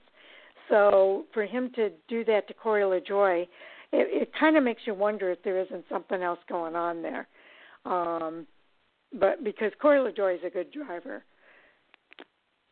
Okay, I, I think we're at the end of that topic. Uh, Jay, did you have another topic?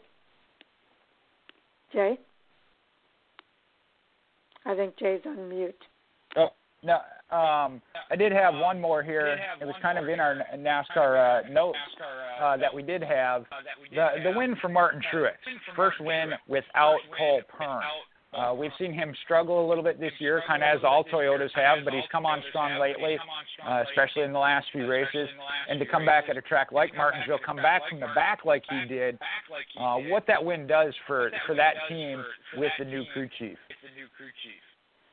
Okay, Mike, you want to go first? Yeah, I was uh, pleasantly surprised to be honest with you, especially given with how lousy the Toyotas were in general at Martinsville this past weekend. Um, it seemed like the 19 was the only Toyota that was consistently good throughout the race, and there were a few other Toyotas, the 18 and the 11 in particular, that were actively bad. So to see the 19 run as well as they did was really encouraging, and uh, I, I would like to see more of it out of them. Obviously, that was going to be another hot topic I was going to bring up um, with how dated my notes are. Because following the Atlanta race, we are going to talk about how the uh, Toyotas were improving. Well, they're not. Um, now, now though, we've got the 19, and really what Toyota kind of needs right now is a banner carrier, one team to kind of step up and and lead, you know, lead the charge to the uh, you know the Toyota camp. We've seen Chase Elliott do it for Chevrolet for the past couple of years, where the brand, the manufacturer, may have been struggling a little bit, but at least they had one driver to consistently keep them relevant. This year, Toyota, it's, uh, they've won. Obviously, Denny Hamlin's won two races. Martin Truex now has won one, but Toyota really does not have a clear cut. You know, if you're going to bet on one Toyota to be at Phoenix for the championship in the fall, take your bets, and the solid bet is no Toyotas. Wow, Andy. Well, I'm surprised it took them as long to win as they did, but um, you know, I think it probably took some time for for James and and Martin to get on the same page. But I mean, at, at the end of the day, that's a team that really hasn't missed too many beats from the departure of Cole Pearn. Um, like I said, I'm surprised it took them to win as long as it did, but um, I think that they have the confidence now, knowing in each other that they can continue the winning ways of the past and I think you'll see him probably get on a bit of a hot streak here as the summer goes on. But that team's every bit as good as it was in the past, and I think that they have, um, you know, if Joe Gibbs Racing can improve their game a little bit, they'll they'll be a contender for a championship this fall. Yeah, I would agree. And one one sign of a championship contender is that they can overcome adversity and challenges and still be there and prevail at the end. And that's exactly what Martin Truex Jr. did at Martinsville Speedway. And again, I'm going to go back to his post race interview.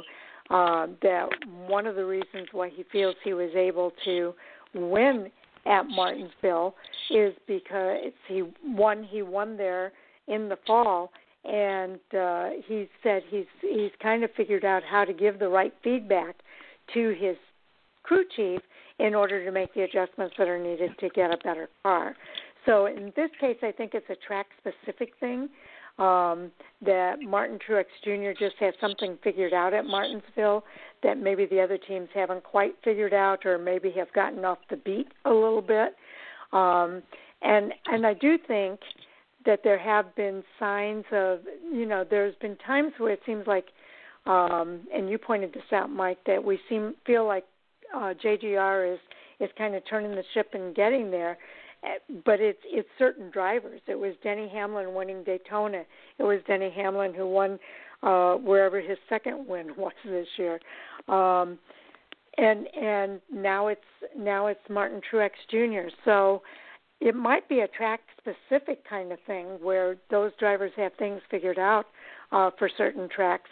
And one thing that we do know is that when drivers within an organization share information, they tend to do better than if each team is working independently in a parallel in a um, silo type system. Uh, it's better if they reach out and share that information with one another. Whether or not that's happening within JGR, I don't know. Um, it's it's kind of hard to say at this point, but I could see where maybe it might not happen when you think about uh, the different personalities that we're dealing with uh, within that organization. The other factor to keep in mind is that JGR had all four of the cars, I think, in in contention throughout the uh, uh, chase last year and uh, the playoffs. And uh, I think that when that happens, it kind of puts you you're so focused on that playoff contention that it puts you behind for the next season. Now, n- normally I would say that maybe that would might be a factor in this situation, but we had such a a long uh, time off with the COVID 19 pandemic, they could have been using that time to get themselves back into contention. And who knows? We're what uh, four or five races in now. Maybe that is what happened and why we are starting to see some glimpses uh, from JGR. But uh, just just a few t- thoughts off the top of my head. So, Mike, any follow up there? Or Jay? Well, you know, you was it Jay that brought that up? Let me go to Jay first because I think Jay brought that up.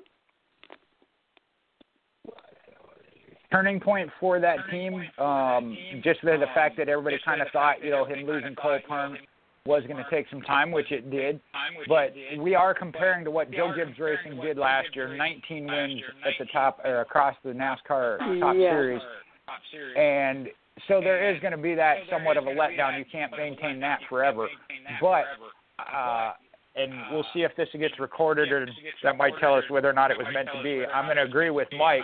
As it stands right now, I could see Joe Gibbs Racing, the Toyotas, from not or from having three out of four in the championship at Miami last year to not having any Toyotas in this year. Now, like you mentioned, we've seen flashes from Denny Hamlin. We've seen a couple of good runs from Kyle, but we've seen more bad. And you know, this one with Truex too, it worked out. He made that run from the back, and he has been the the one that has, I would say, been up front most consistently all year. So it'll be interesting to see how the rest of the year plays off. If they build on that, if they're going in the right direction. Um, but as it stands right now, we mentioned three, four Penske teams in the top ten, four Hendrick cars. Not a whole lot of room at the top. Okay. All right, uh, Mike. I did go to you. Did you have something more that you wanted to say? Well, if you want, we could just kind of blend into the next element of that discussion and uh, how that plays okay. in with the rookie, rookie uh, battle. Uh, I was kind of Okay. saying, uh, back to my notes that I'd written for a previous Hot Topic episode was it was more of the spin of with the improvement of Toyota, will the you know current disappointment with Christopher Bell kind of turn around?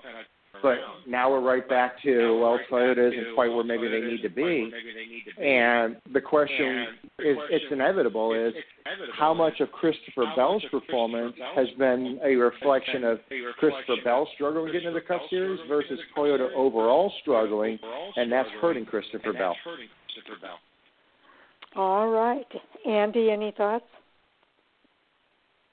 I think it's a combination of a few different things. Um, obviously, the transition to the Cup Series is a huge learning curve. And um, you know, he was a even though he's got the same crew chief, it is a different team. And I think the Toyotas are not quite where they need to be. So you've got a you know probably three or four variables that have led to his early season struggles. Um, I think that he's going to get better as time goes on. I think that he is a very talented rookie. He proved that in the Xfinity Series.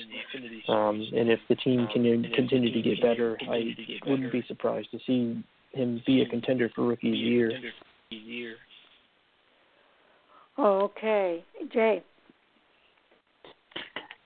Well, they they do combine. Uh, we had seen it in that stretch of Christopher Bell having some good runs or where we expected him to be, uh, whether it be the top running rookie or one of the top ones. Uh, this past weekend at Martinsville, we went back, uh, if you want to say digress, but you also look at who was the top rookie, Tyler Reddick in 16th that tells you the kind of track that Martinsville is. That isn't one. I believe NASCAR Race Hub said two drivers have won at Martinsville in their rookie year. So there you got mm-hmm. to factor that in. I think as Toyota does progress, so will Christopher Bell, and we've already seen that. Like I said, in three weeks, it looked like he was back to where we expected him to be, and might start being a top ten driver week in and week out. So I think it's going to be really interesting. I think Tyler Reddick still kind of has the advantage, even with Richard Childress Racing, um, just from what we've seen so far. But what are we in? We had four races before the pandemic and six now, so we're only a third of the way into the season. Uh, you got to give it time, but I think it's going to come down to a real good rookie battle. Yeah, I I would agree with you. I think that as time goes on, Toyota is going to get this figured out, and then we're going to see improvements within that organization. Uh, trust me, Kyle Busch is not going to be happy if he does not qualify for the playoffs. He is not going to be a happy camper, and the world is going to know about it. Um, but uh, I would say that Christopher Bell's situation is probably a combination of things.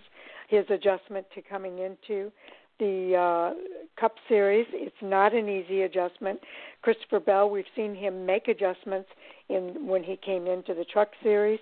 It, it took time for him to make that adjustment when he went into the Xfinity Series. It took a little time for him to make the adjustment. It's going to take a little time for him to make that adjustment in the Cup Series as well. And it wouldn't surprise me if it takes him a little longer in the Cup Series because it is such a big adjustment. Those cars are so much heavier and uh, just drive so differently from the Xfinity Series cars.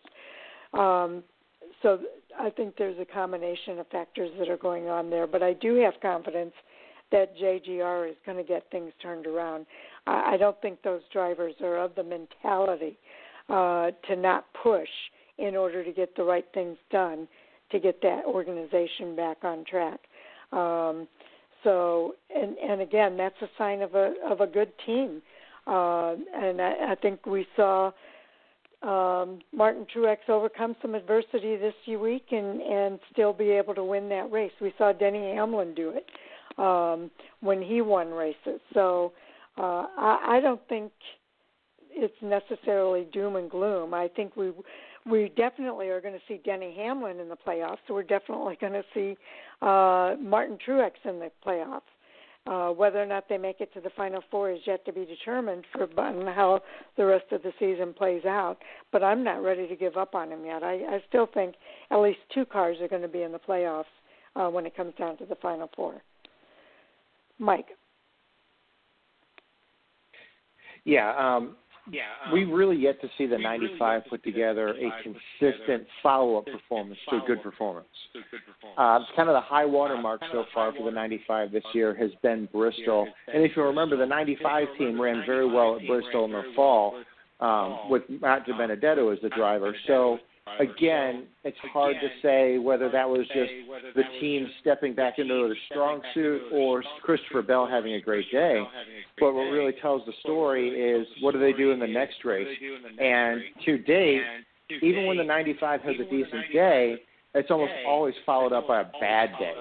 So before I start even thinking that the 95 is going to be a competitive – car for rookie of the year or especially you know have a chance of winning races we're going to need to see those back to back performance strings that show the consistent improvement in the team instead of just striking it lucky every once in a while.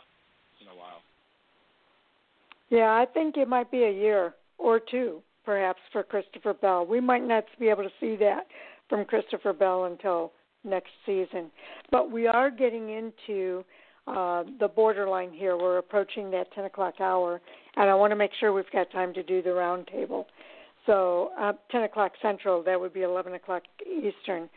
Um, let's uh, go ahead and do the roundtable. Andy, we'll go ahead and start with you, and uh, we'll get started with our wrap up here.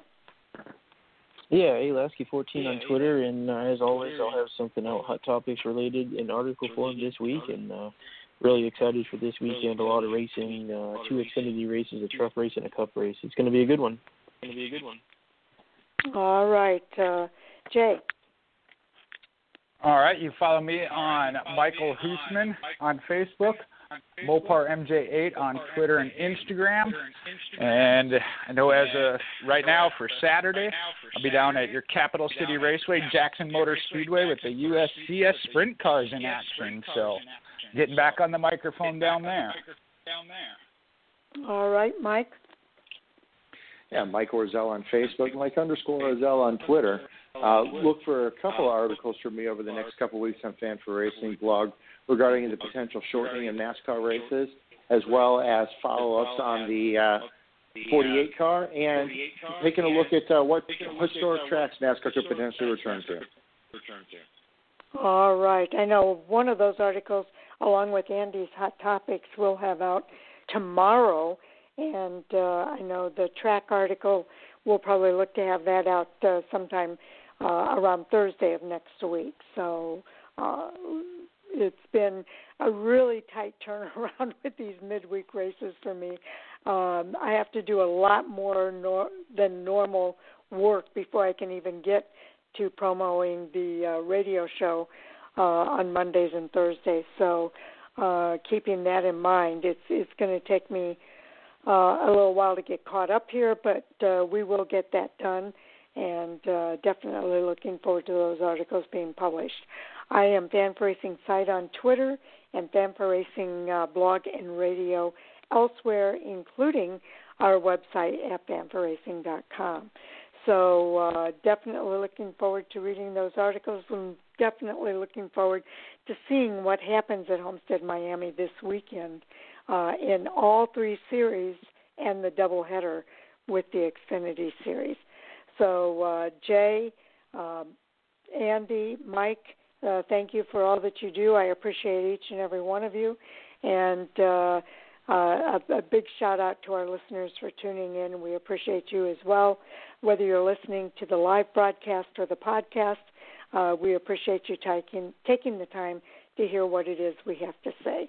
So, with that, I think we're ready to call it a wrap, guys. Talk to you next time. Talk to you next time. Weekend. Good night, everybody.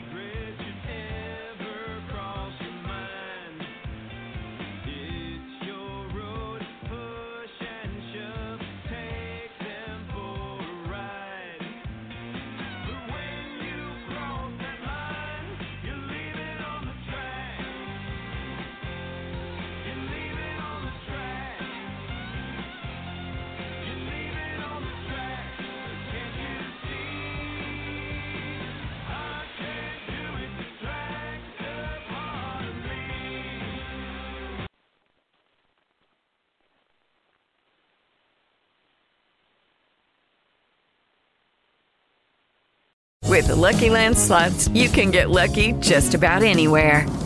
This is your captain speaking. Uh, we've got clear runway and the weather's fine, but we're just going to circle up here a while and uh, get lucky. No, no, nothing like that. It's just these cash prizes add up quick. So I suggest you sit back, keep your tray table upright, and start getting lucky. Play for free at LuckyLandSlots.com. Are you feeling lucky? No purchase necessary. Void where prohibited by law. 18 plus terms and conditions apply. See website for details.